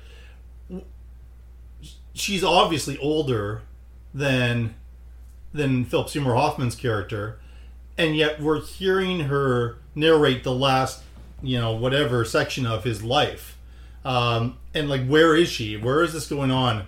How I, I and um, it's tough for me because it seems like it's it's hyper real because of all the like the family stuff that they have at the very beginning of the film, but then they start there's these little touches like all these commercials with Philip Seymour Hoffman's character in them, um, hints that we're going into the bizarro world. But most of it's the bizarro world, but they're still trying to ground some things in reality, and I I never quite got on board. If we're going like full Malkovich or something like that, then I I I can get behind that a little bit more. I but but this one I was stand Malkovich, but I usually had a bizarre smile on my face. Yeah. I laughed during even it. the parts I didn't like as much. I I appreciated the like the vision and the creativity, but again, Spike Jonze I think is a better director than Charlie Kaufman. Yeah. Um, I don't think many people would argue with with me on that one. Uh, but yeah, I just ultimately had the frustration you express. I it's it's a mild thumbs up review. So I again, this is maybe my State and Main where I'm sounding super negative on it. Right. Uh, its best qualities are, to me, the cast. Um, the performances I, I I mentioned Wiest in a late in the film. I kind of that section I, I I liked it, even though it felt like it went on and on with with her her bit there. But Samantha Morton is an actor I really like, and it's been interesting to see her career moving into like The Walking Dead and different things. Like that's not necess- necessarily She's great in the Walking like uh, we talked about Sweet and Lowdown, where Yeah. she was so sweet and whatever. And there's a little bit of that sweetness in this character here. Um, but uh, and you know she plays an American very well. I I liked her Emily Watson too as this this playing a different version of her. And and when they go to that funeral and then like the whole lead up to the sex scene and all that, like there there's some really great supporting performances in here. Jennifer Jason Leigh. Yeah, I I, I love Jennifer Jason Leigh. Mm-hmm. I didn't care for her in this at all. Um, I, I liked her more in Am- Amalisa, Just as a presence, though, like, but like but you can get her to just be in a few scenes in this thing. Yeah. This guy can have anybody he wants in this film, just because of of who he is. Well, I'll tell you but, the truth. But if Charlie get- Kaufman asked me to be in his movie, I'll, I will be in his movie. well, me too, of course, you know. But but at the same time, like like, and again, it's a big cast, and the movie's already kind of bulky. But I I just wanted. I- I thought some some of the actors got full fledged characters and interesting things to do. Other people just happen to be there. Like basically, she's Jennifer Jason Leigh is a German accent and is this artist, and she's kind of a two dimensional, and she's the one who corrupts the daughter. Um, But for some reason, we focused on her briefly. It, the, the movie seems very focused on the female characters in, in Caden's life. Like I said at the Mhm. beginning, like uh, most of the supporting roles. Um, talking about things that I can latch onto and that I liked. Tom Noonan. We've talked about the actor before. This really tall, gaunt guy. He was in Manhunter and everything Yeah. like this. He briefly became the voice of myself as a frustrated audience member to Caden when he was like, you need to see you and i've been studying you and i can show you what you are so you can see it and you can process it and Mhm. you can and Caden doesn't seem to respond to that. Like this is all his vision. He doesn't want to be told anything. He wants to tell people what the vision is. And it's so interesting how you can see everybody else's flaws so clearly, but not your own. And somehow the Tom Noonan character is trying to make him have this confrontation. And again, this is just me trying to solve the riddle because this is what the movie is a series of unanswered riddles, right? the bit goes on too long, though. But, I, got, uh, I got tired of his presence in the film. Unfortunately, I Right. mean, you know, I, I see the potential in that idea, but You need to see yourself in order to make this great art, and he refuses to see himself, so he can't make great art. Mm-hmm, no matter how much the budget, or twenty years or something like this, that he spends without an yeah, audience. and like I'm not sure who can afford to be. Again, they, they give up their lives for for this guy, and I, maybe some comment on the artist and. but again, like I think that maybe just fundamentally the basic premise doesn't work. Like he wanted to have dream logic in a real world stakes, Yes. and you can't have your cake and eat it too in that measure. Either what happens within the dome matters or it doesn't. Either we're supposed to, ex, you know, take this world at face value or we're not. Artifice on top of artifice on top of artifice, but it was always from frame one, dreamlike and ridiculous. It feels like David Lynch. Well, I was going to say, and I would have called, you know, bullshit on you if you hadn't have been critical of this movie because I, I I have the same thought on this one that you know, it's messing with its audience, but doesn't actually provide any answers. Which, And for some it- reason, I forgive Lynch, and I kind of am having a better time with most of his work. Inland Empire, not so much, but this, this is a two-hour movie that felt like four hours to me watching it, and if you don't have any answers, you don't have to tell us the answers even. But if you don't have any answers, I think that is creatively counterfeit. That is my Yeah. problem with David Lynch, and that is my problem with this film. I think like I had so much respect and got so much out of even the weaker thing, even Human Nature, which isn't a great movie. I just like it was so original and different that I, I, I have a lot of respect for it. You know, like it took a swing. I knew what it was trying to do, what it Mhm. was trying to say. And I think if I knew what this was trying to do and trying to say, I could at least say interesting failure, right? But the fact that I don't even know what he was trying to Mhm. say at the end of the day, that feels closer to just a straight failure. But big swings, like it. I mean, like I do have a certain degree of. it's a risky film. Yeah, you're in a position where you can make any film you want. Mhm. So you could do a safe thing. You could make a movie that's going to win you more Oscars, or you could do something absolutely, completely original and creative. And he did that.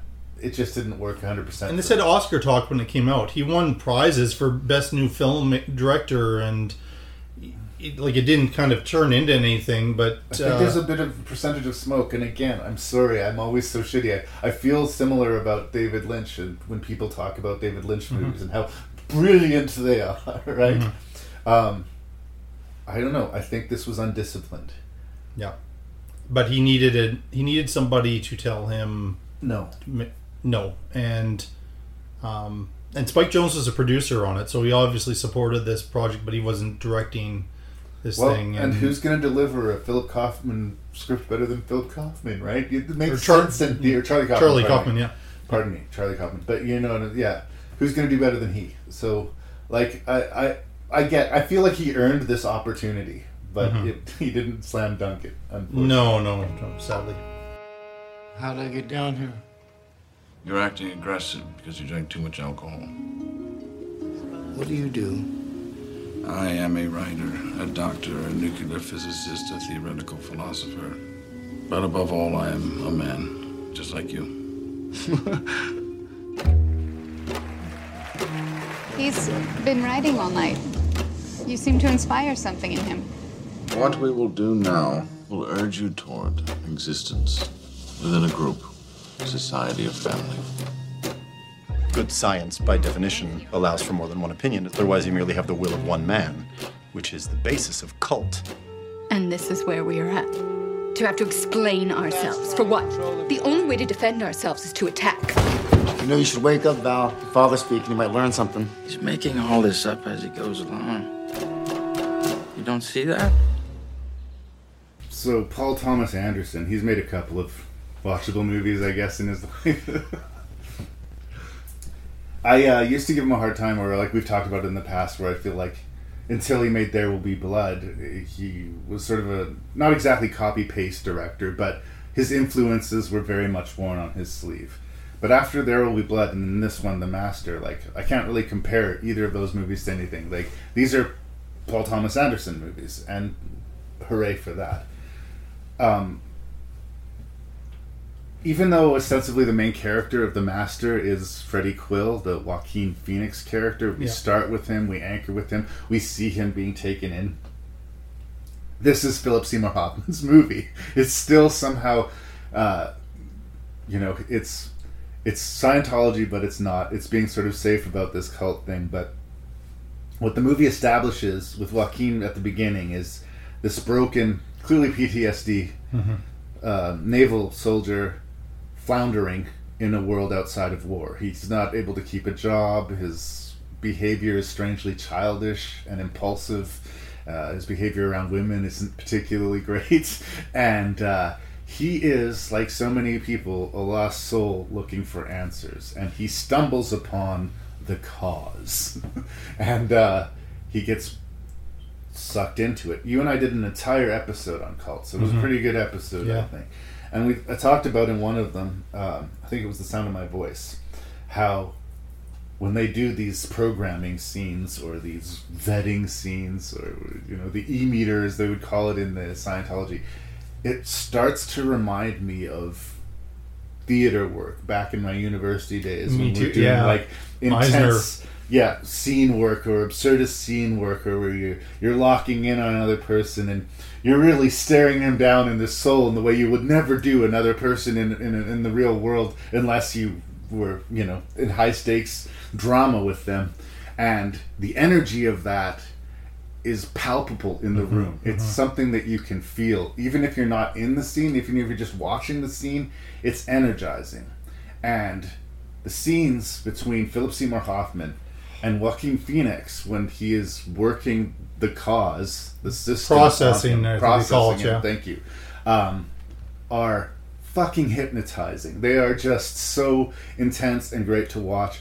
And you see Freddie Quell's commitment. You see him decide to commit, and once he decides to commit, like he is basically all in. Like he is impressed by this guy and he needs answers and he does find comfort in the cause all of this is very interesting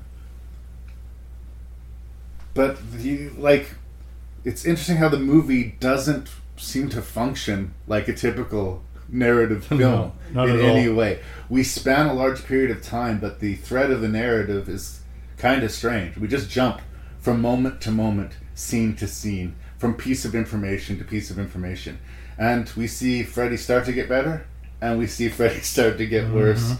and we see him eventually divorcing himself from the, The cult. let's call it what it is so I want to get to the elephant in the room.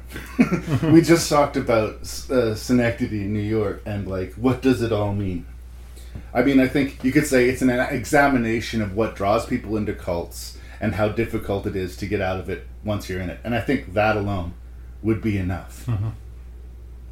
But I want to take you on a slow boat to China. what the hell happened in the third act of this movie?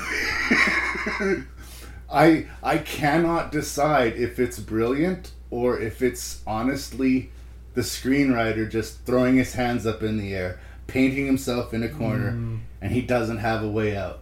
So Philip Seymour Hoffman starts to sing. And I would be less irritated by this, but we've had this fucking conversation before, Jason. I remember a little motion picture called Magnolia, Yes. where everybody starts inexplicably singing. like, and uh, me thinking that was kind of a sour note in that movie. Mhm. I don't think it's a sour note in this movie in the same way, but I will confess to being completely confounded by it. Do I like the movie? Yes, I do. I think it's fascinating to watch. But I do think it is a challenging picture. It's it's long, it's not easy on the viewer. It doesn't play like it, tactically, it doesn't sort of help you along in your understanding. It's just bear witness. There's a lot to respect here, especially in the performances, but I, I, it's a mixed feeling I end up with. Yeah. I, I, I watched this and my dad was in the room and he you know he he watched it too and at the end his comment was what what a weird movie. Uh, and Fair. and it is a, it is a weird movie. Um, I'll give you a hint and then a big thing on my podcast and on this what what, what I want to do is a balanced perspective. If it's a movie I, I love I want to have some criticisms of it. If it's a movie I really dislike uh, like Pirate Radio, I still want to say I enjoyed the music and a couple things here and there to try to have a, a more fleshed out review. Uh, doing my notes and looking over my notes for this to give you a hint, I had nothing under weaknesses. Okay. nothing. Um, it's a puzzle, but unlike the previous movie, I think it's a solvable puzzle. Uh, it it and, and I've noticed this with his films, like from There Will Be Blood on. He is expecting his his viewer to think about um, even Licorice Pizza, which is a lot lighter, uh, about what's gone on and put a few things together and what was this about. But you know, Licorice Pizza has that episodic nature to it as well, which I think is a fantastic film. Um, yeah, I've, I've established I'm a fan Yeah. of uh, Paul Thomas Anderson. Um, and I, I actually think one of my least favorite of his movies is one you like quite a bit more than I do, but Punch Drunk Love. But at that same time, that's an interesting movie and it's one thought provoking. Watching it this time, I uh, I was really excited to talk about it. I picked up on some different because all the cult stuff and and those scenes you talked about with the processing and going back to like doing Meisner exercises at the University of Saskatchewan and Yeah. uh, like the methody type of stuff that we would they would do. Um, I, I just loved all that, and I was thinking to myself, yeah, this is a veiled Scientology. I can see why so many actors are attracted to this particular cult. Yeah. Um, if that's what it's about, and trying to get to you know the truth about who you are, and that's how it's sold in in many ways. Even though the truth is that you've lived through all these lifetimes and are millions and or billions of years old, and and all of these kind of absurd pieces in there. But I, I this time around, I I was watching that third act, which I think you're you're wrestling with a bit, and I think possibly the message here is that you need to be your own master and the journey for um, Joaquin Phoenix's character is he then becomes his own master by breaking off from Philip Seymour Hoffman, basically playing L. Ron Hubbard, uh, who had become his master, because everything, everything that Hoffman tells him to do, he does. We have, speaking of a montage sequence, um, when the indoctrination happens quite intensely, and he spends what would that have been a day or two just walking to one end of the room, the other, and saying what you know what he feels on a window and then on a wall, and and and we see uh, for a long time, and and he, he gets to a point where he relies so much on this man, uh, and he's and he's been kind of throughout the film looking for that. But when he breaks away, when he makes that decision to drive off in the motorcycle, and then he goes and he actually faces his trauma with this uh, this girl that he never went back to see in his hometown uh, due to his PTSD and everything And after the war. she's not waiting for him. No, no, Yes. no. Um, and and then he, you know, he he decides kind of to to live his his own life, and I think that was like the step. I'm not sure that this this guy isn't right at the end of the movie, but he's on probably a better course moving forward than he was certainly the beginning when we see he's going from situation to situation and he's described as an animal and Phoenix is so good at playing that. He's violent, impulsive, Yeah. sexual, Yeah. gruff. I want to talk about the sexuality also for a moment too, because what's interesting if, you follow the entire film, he he's regularly trying to have sex. You know, whether it's members of um, you know of, of the cult or When he's that, that, that when he's a photographer in the department Yeah, store. that was a but- cringy scene. Yeah, and but then he falls asleep on their date or whatever. Um, and you know, it seems like a r- really uh, gratuitous sex scene at the end of the film, but that's actually the first time that he has sex in the film. He's finally released whatever it is that this tension within himself and found a woman that's interested in him that he can move forward with. and maybe does- that's what he needed, not all of this other stuff that he has been has a gone through in real the or film. symbolic release. And Yes. there is no release from the cause. You No. are sucked in, and then you are there. Yeah. I took my take on it is slightly different. I, I, I guess I took more literally that Philip Seymour Hoffman thing. Everybody has a master. You just have to choose which master you follow. He says it, yeah. Uh, he's he also Philip Seymour Hoffman is led by his wife, Amy Adams. Kind of She's the power, yeah. Quietly rules him. Yeah, and uh, she's good in the movie. Like, yeah. different role for her for sure. Yep. Um, it was. I, I thought that was well played and interesting. Like she is the power, but she's the power quietly. In order to maintain the power, she lets him think that he is He is the, the power. power, and Yeah. uh, that that I thought was great. But yes, uh, on some level, Philip Seymour Hoffman understands this, but as long as he gets to be the master, he's happy to play that role. But yeah, that was sort of my take. Everybody needs to, you know, but choose your master carefully. I guess is more the more the idea. But like I said, the idea of why you would be seeking these kinds of answers and how you would be susceptible to the cult, absolutely. You can see how it would work, yeah. The slow rot and seeing how, you know, some of the smiles in this cult are increasingly face fake. Having the master's son tell you that he just made He's this making shit this up, up, yeah. which Jesse Plemons, who's great actor, Yeah, and yeah. that was the scene that cost uh, Paul Thomas Anderson his relationship with Tom Cruise, apparently. Uh, I, yeah, I was going to get into that a little uh, bit. Yeah. he showed him the uh, the movie before it Oh, did he really? released, and apparently he was okay with most of it, but the scene with Jesse Plemons because that is ripped directly from Scientology. L. Ron Hubbard's son said L. Ron Hubbard made all of this shit up. Flipped Tom Cruise's switch, and he was yelling. He was not happy about it. I I don't know that they're not talking, but I know like Tom Cruise takes his faith very fucking He does. seriously. So, um, and I, they haven't worked again since. I don't. No, they only worked on Magnolia. Now, I had a slightly more insidious take on things. I don't know; it's completely factless. It's just my my theory was. I do that all the time. yes, my theory was, you know, Anderson had this movie in mind a while ago. He cast Tom Cruise in Magnolia, and because Philip Seymour Hoffman was in one of the Mission Impossible movies as well. The two of them together, because he was really a muse for, for Paul Thomas Anderson, and now he's using Cooper Hoffman in his movie. So I mean, there's a connection there. But he, the two of them went along with Cruise for some of the processing through Research. Scientology as research for this film, knowing all along they were going to make this movie. Yeah. And so they were kind of using Cruise and that experience. Now that's my my theory. I don't know. I'm completely very easy to believe, though. Very Yeah. easy to believe.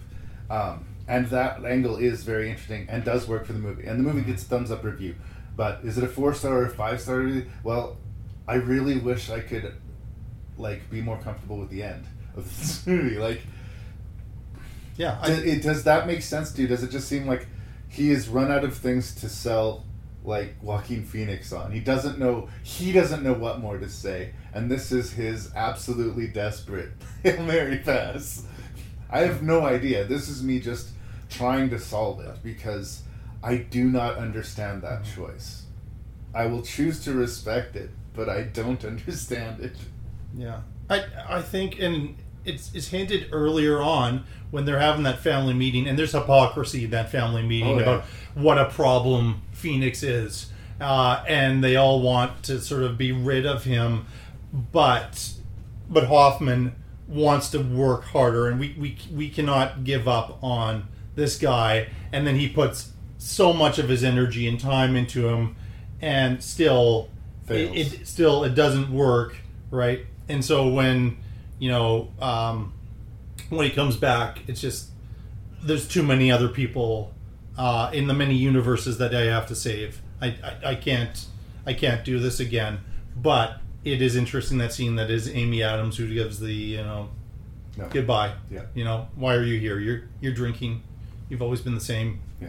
you're, you're not going to change um, but I, I I still think you know I still think he he wishes that he could still work with him. Like if it was his choice but it's it's become his wife's choice. Yeah. uh, and we, we have moments where he's singing already in the movie. We have that interesting and again it goes back to the, the, the this lust and this animalistic you know sex obsession that Joaquin Phoenix has where we're, we're watching this scene where everybody presumably would be clothed and uh, He's fantasizing that everyone's naked. every woman is naked all the men are, are dressed That's you right. see but every woman is is you know um, is naked in there and uh, and that's what's on his mind like he, he can't stop drinking he can't stop thinking about sex and no matter how much programming they do he's just That's still you know but you know, I, I was wowed when I saw this in the movie theater high high high on my top 10 list it, it still is I mean I would have a tough time if we did a rank of um, Paul Thomas Anderson movies it would rank very high I would have trouble where where to go because I've loved so many of his films everything from the Master on to me has been a a modern day classic. So absolutely worth watching anything Yeah. that he puts his name on. I, again, like I don't always think he hits it out of the park, but it's never been not And- worth my time. and maybe a controversial statement, particularly with Joker and some other performances under his belt, but this is my favorite Joaquin Phoenix performance. He's really good. I, I, I this is the one I kind of thought he, as much as I want, I was happy he won for Joker as well, but The I think he could have won for this. the specificity to the performance too. He got some uh, plate put in his mouth, Yeah. so it would clench his teeth, and so he only talks Yeah, out of the yeah, one side of his mhm. face for the whole movie, and he really commits to it. But it, there's something about that that sort of it's a physical affectation, but it bespeaks something internal being deeply off about him. the physicality of the character, how he walks, and and and knowing how how method Phoenix is. Yeah. Like we we know he goes there, and everything that we see on screen, he is doing, and uh, and the, yeah, watching him and Philip Seymour Hoffman, I I would pay any money to see those two. If it was just watching those processing scenes for for two three hours. Yeah. It was just that I Honestly, I would pay for that. Those scenes are worth the price of admission alone. they're so me. good. Like, not that the rest of the movie doesn't have a lot to it, but those scenes are just the like intensity of it, like Phoenix's facial expressions and and it- Slapping but- himself. Well, yeah, and the where he has to keep his eyes open when he's answering the questions. yeah. That that is such a great scene and well written, well directed, and I'm a huge fan of this movie. Not a big surprise to you, Yeah. I'm sure. So it's a puzzle, but it's worth puzzling over. I think it is, And yeah. unlike another movie we talked about, Yeah. I do think it's solvable. Yeah. Dear Mr. Horowitz, I am eight years old. I have a rooster called Ethel. Ah! It would be great if you could write back and be my friend. Dear Mary, thank you for the letter. I have never met anyone from Australia. I share my home with a fish, a parakeet, an invisible friend called Mr. Ravioli. People often confuse me. I have trouble understanding them. Maybe this is why I don't have any friends. Dear Max, in your letter you said you had no friends. Neither do I. Can you help me? Dear Mary, do you like chocolate hot dogs? Where do babies come from in America? Do they come from cola cans? Have you got a girlfriend, Max? Can you explain love? Be a creep! I find the world very confusing and chaotic. Dear Max, I don't think my parents like you. People often think I am tactless and rude. I cannot understand how being honest can be improper. You are my best friend, my only friend. All right, Mary and Max. Uh, this is a stop motion animated film from Australia. And uh, voice talent of Toni Collette, Philip Seymour Hoffman, and Eric Bana. And um, I'm going to admit that this movie kind of hits me in specific feels areas. I, I love the method of, of stop motion, you know, the Mhm. clay figures being moved a frame at a time and Yeah. photographed. I it's such a meticulous and beautiful and specific type of animation. I have a soft spot for it. I like lame stop motion animation just because I like that sort of style of animation.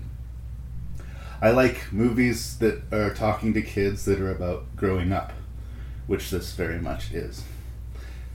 And I like movies that don't talk down to kids. Mhm.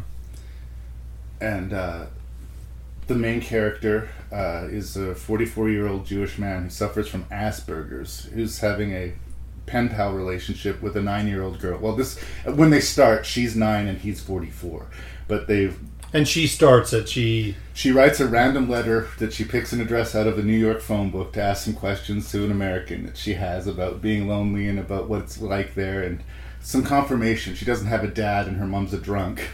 She lives a very dark childhood. um, anyway, so she just randomly sends this letter and it arrives in this guy's mailbox and he has such a private, personal, compartmentalized, necessarily controlled existence that even this letter from a little girl really throws him for a loop. It's actually interesting how one side of the, the letters being exchanged, the little girl is excited and enthusiastic and can't wait for the next letter and can't wait to write the next one. But for him, as much as this is a great thing for him, this relationship might be one of the most true and important relationships he has in his life. It's incredibly stressful. Mm-hmm. Every question she asks has the weight of life or death to him. And one letter actually commits him to the hospital for eight months. It's an incredibly fragile thing. They're dealing with the horrors of being a child and being in a terrible situation and not knowing it because you're a child, and the horrors of being an adult and in a terrible situation but not knowing it because of your mental illness, and how these two people connect from the other side of the world. And not to spill my hand cards, I, I just think it's absolutely beautiful. And I think it's unsung. Like, nobody talks about this movie. Mm-hmm. and it's rated G, and I honestly think it should be rated PG. Yeah, at least. There's adult content, grown up things happen, consequences happen, and it's not a fairy tale, you know?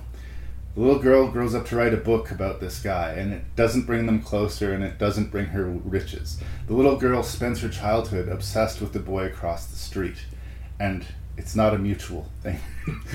and it's deep and dark and complex, and it's for kids? Question mark. But I think it's amazing.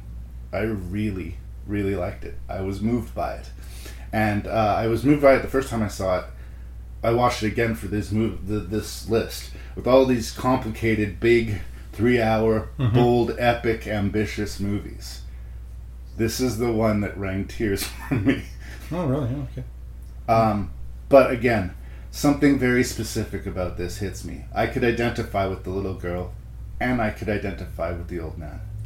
And the old man, is voiced by Philip Seymour Hoffman, sounds nothing like Philip Seymour Not Hoffman. at all. And it's a completely realized character. And when I say, like, yeah, it's just a voice performance, why are we talking about a voice performance in this tribute to Philip Seymour Hoffman?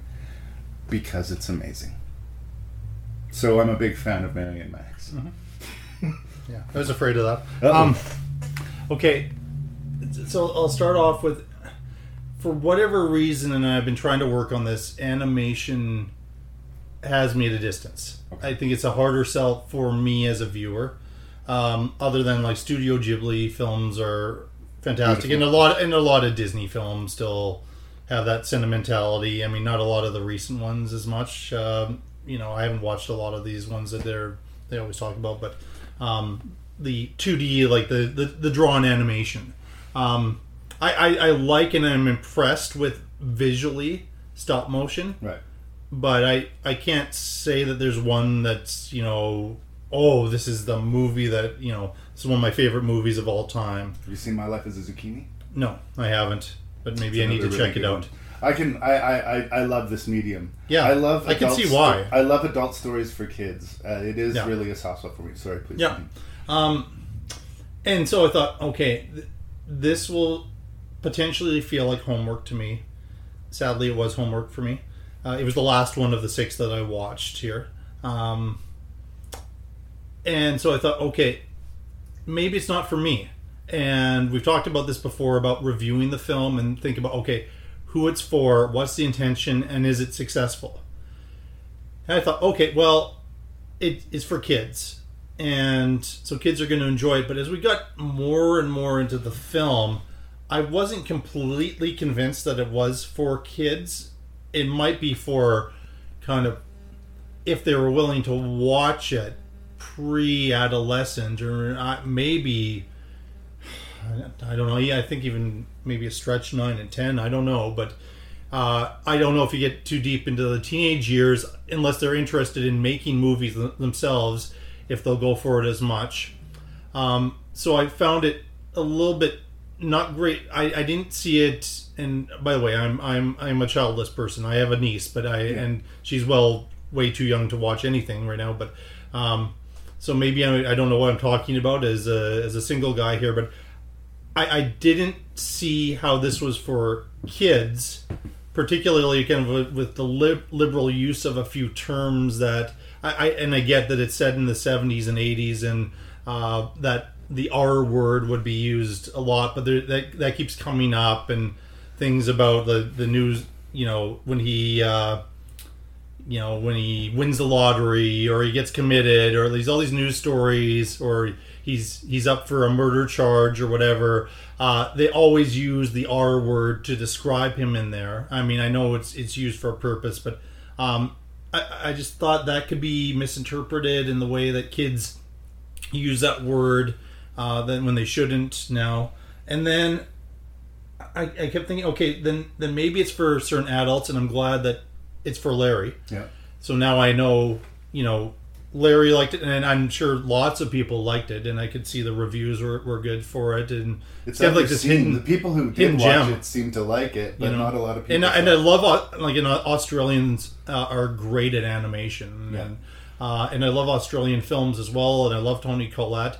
Um, what I clung to, I I kept looking forward to Philip Seymour Hoffman's letters because that is where the movie worked well for me. Yeah. When he's doing his uh, the voiceover narration and, and reading those letters, I was engaged. But at no other point in the film was I as an adult. It wasn't working for me as an adult, and I don't know if it's too kiddish for adults, uh, but too adult for kids.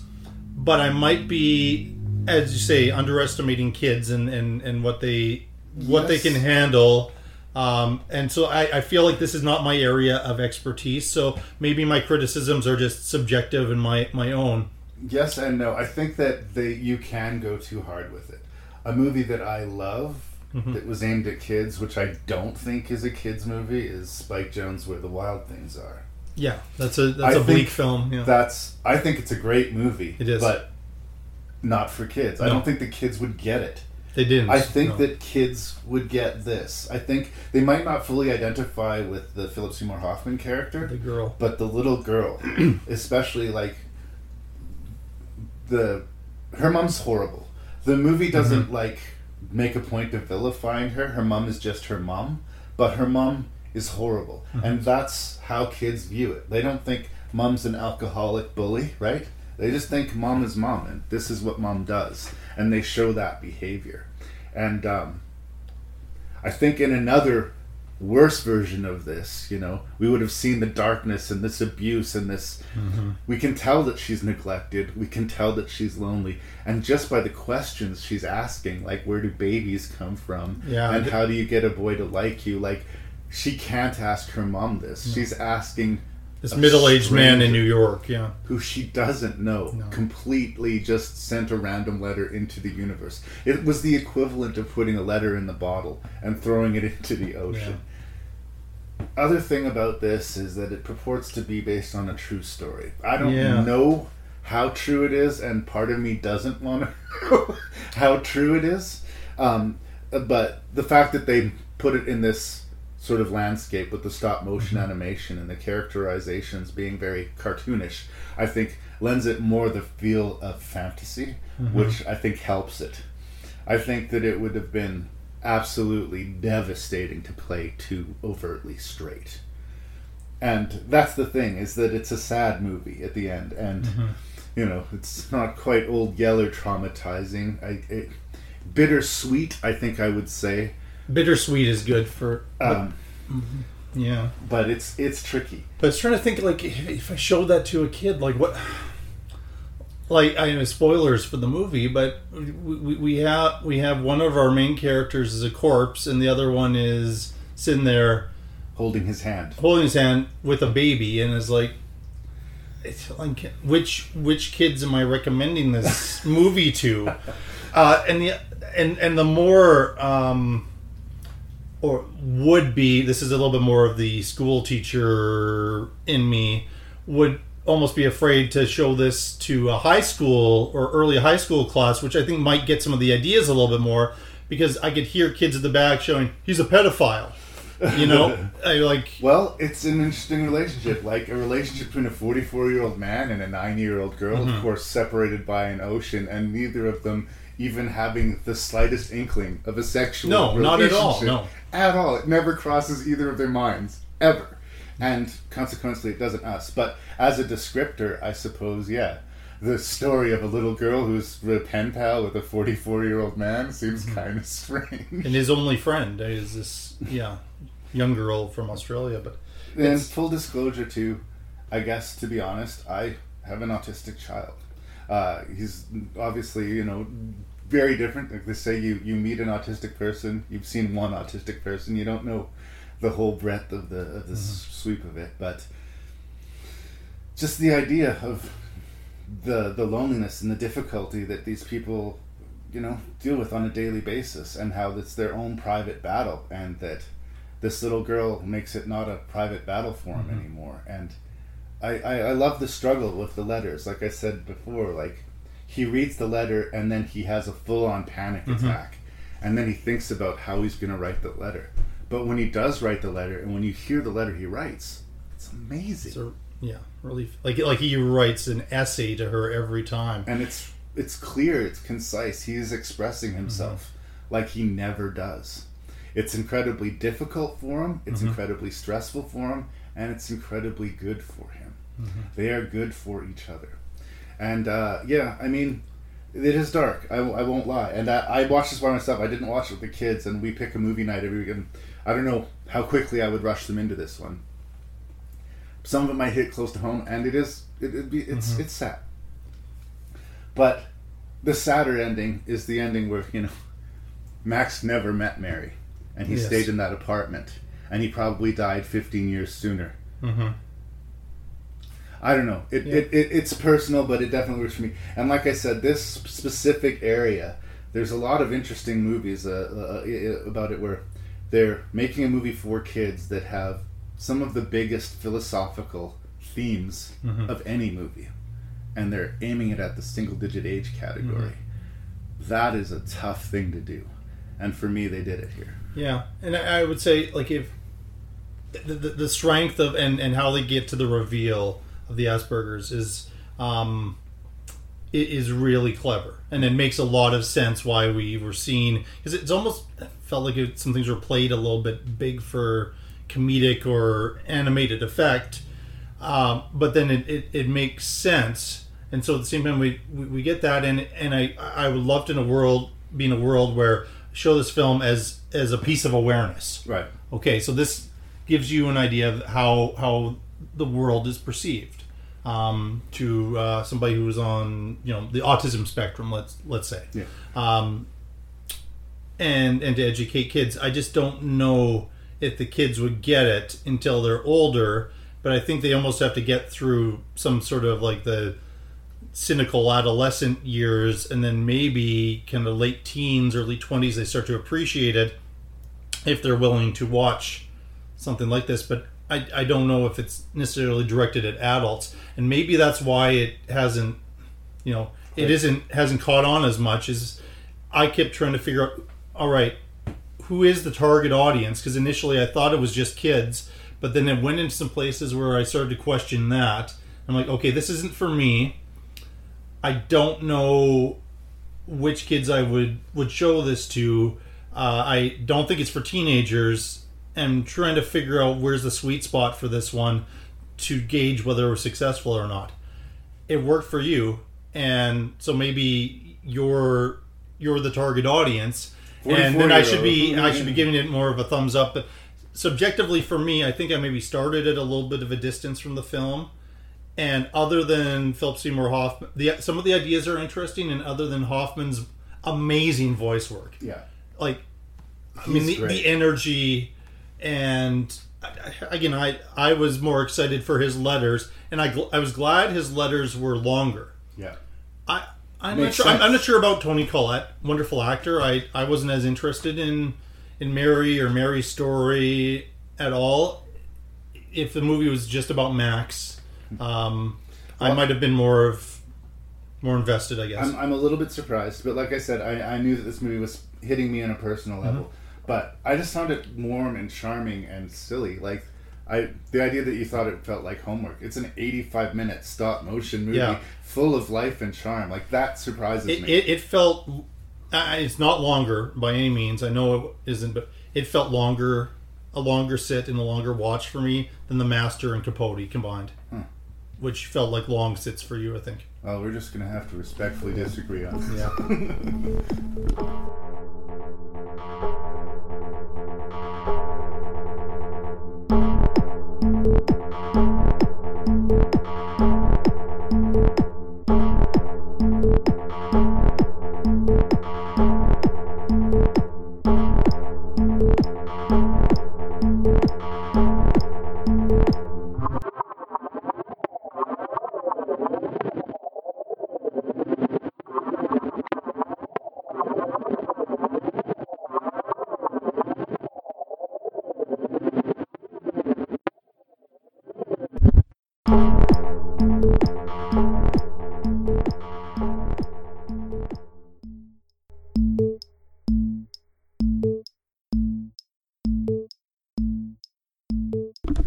this is going to be an interesting rank of movies because, like, we both talked a lot of shit, but we both seem to have a lot of respect. And it's weird how my rank is not going to exactly reflect my comments in some degrees, Mm. but I have. I'm confident we're not going to go. No, there's no way on earth, no. There's a real chance of going zero for six, but there is no chance of going six for six. So uh, that's okay. We're allowed to disagree. Fully respect. We both agree that Philip Seymour Hoffman was great in all of these movies. Uh-huh. Yeah, and it was a major loss. It and look at the range. Look at the range just in these six movies. Yeah. It's yeah. This like again, they're all in a they're different, somewhat difficult way worth your time. So let's start there, agreeing. And now you can tell me your stupid wrong list. Yeah, I, I mean, I, I don't I don't know how you're feel about numbers. Well, yeah, you're gonna disagree with me on most of this, so I, I don't know. We'll, we'll see how this goes. Um, uh, my my least favorite was Pirate Radio, hands down. I had a miserable time. I had some expectations, not overly high expectations. I, I didn't find it funny. I didn't find the characters charming. I think of the six performances, not that Hoffman's bad, but I think this was his worst of the, um, or it was within his wheelhouse. He'd already done a version of this much better and almost famous. So that's number six uh, for me. And I again, I like Richard Curtis and I cheer for him as a filmmaker. Uh, I'd love to see him do something something else, and I will pay to see anything he does. But this this really was a disappointment to me, massive disappointment.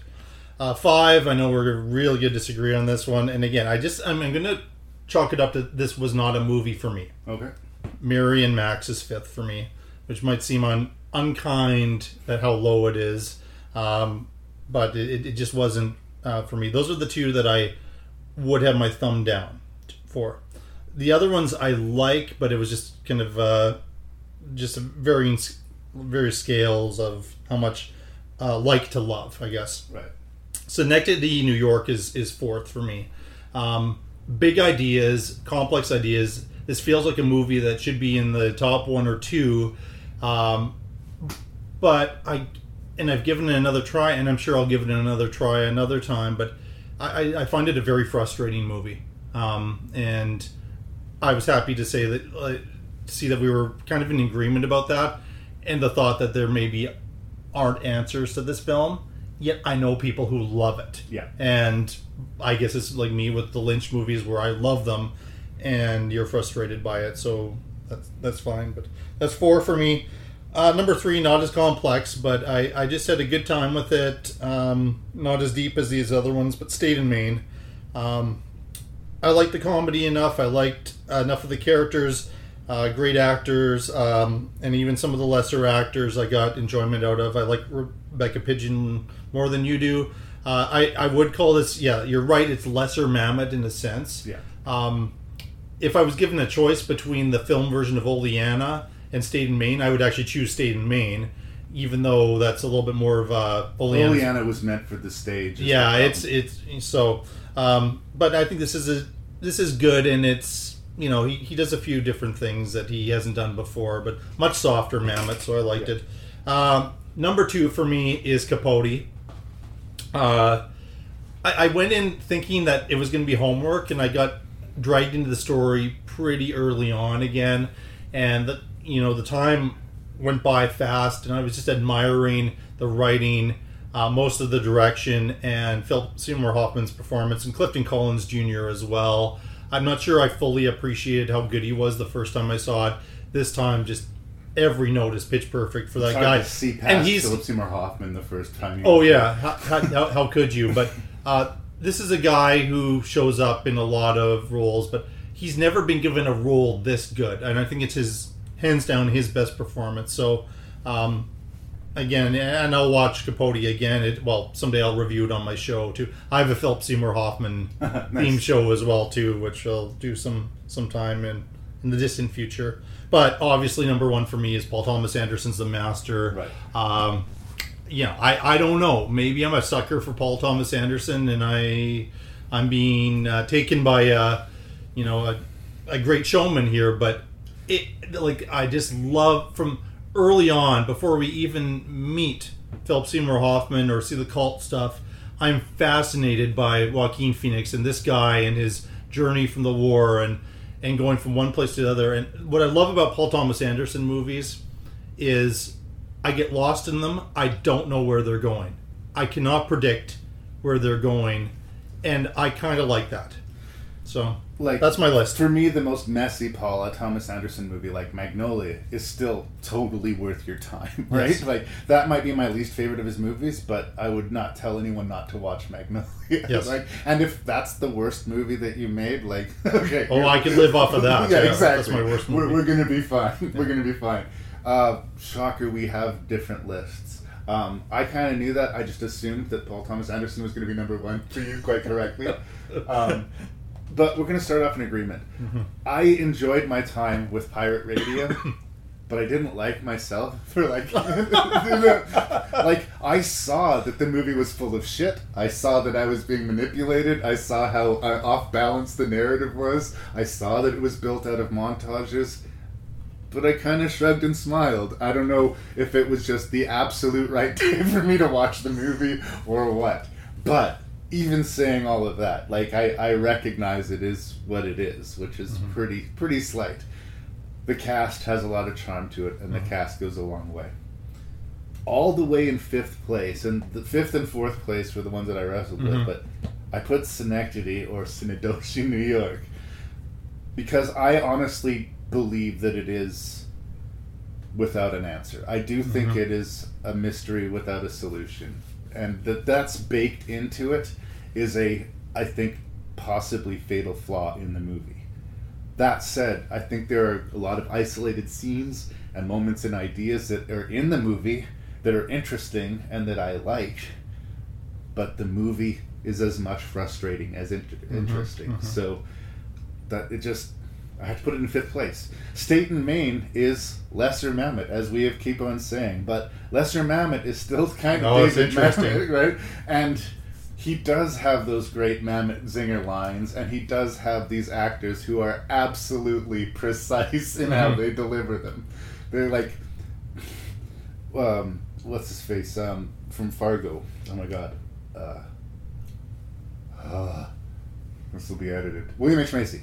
Yes. William H Macy has been working with uh, Mamet since like the late '80s on stage. Early and, theater, like, yeah. He knows how to do this. So like, Yes. I just like watching him deliver these lines. Yeah, But he keeps referring to the broad as uh, Sarah Jessica Parker. Yeah. just all these Mamet isms. He he he can do it so well. I once did a uh, zombie play for the Fringe, uh, the Creeping Zombie Insanity.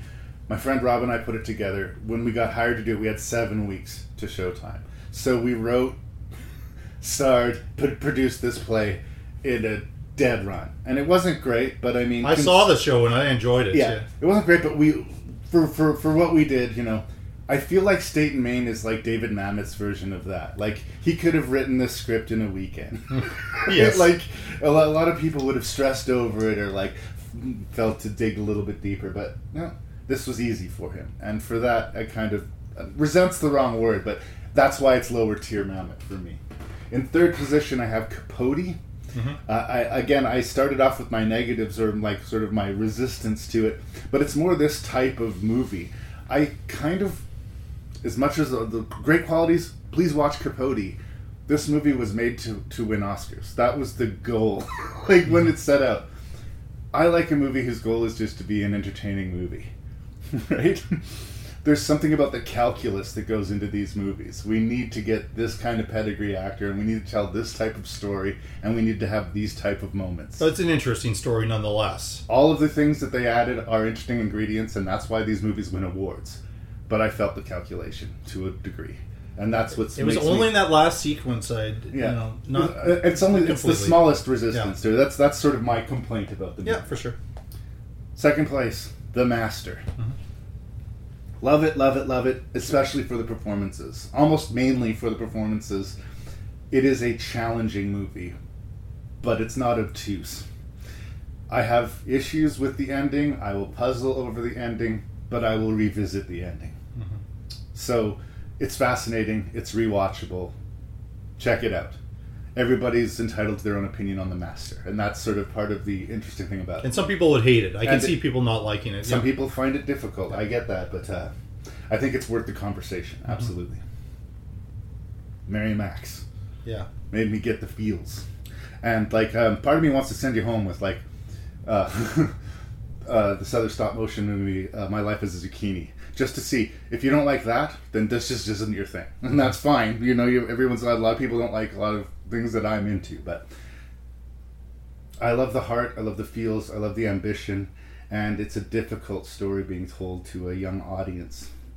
And um, yeah, I have personal reasons to be connected to it, but that Philip Seymour Hoffman character was strangely profound to me. And uh, he's not he's not speaking on behalf of everybody with Asperger's. This is a very specific story about a very specific Yeah. character, but it, it it both warmed and broke my heart. So number Yeah. one. Fair enough. Thank you so much for being here, and I will continue to mourn the loss of Philip Seymour. Hoffman. Yeah, me too.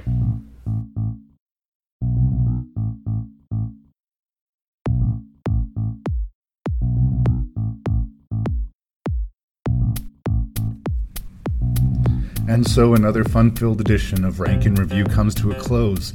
Big thanks to Jason Dubray for being here, and once again another plug for his shelf-shedding movie show. Do put your ears to that podcast; it is worth your time. Of course, Jason Dubray shall return again to Rank N Review for further arguments and further ranks. Uh, always a pleasure to have him on board. I would also welcome feedback from my listeners at ranknreview at gmail.com. That's R A N K N R E V I E W at gmail.com. Check out the website at ranknreview.ca. And do tell that other movie freak in your life about Rank N Review. Thank you so much for listening.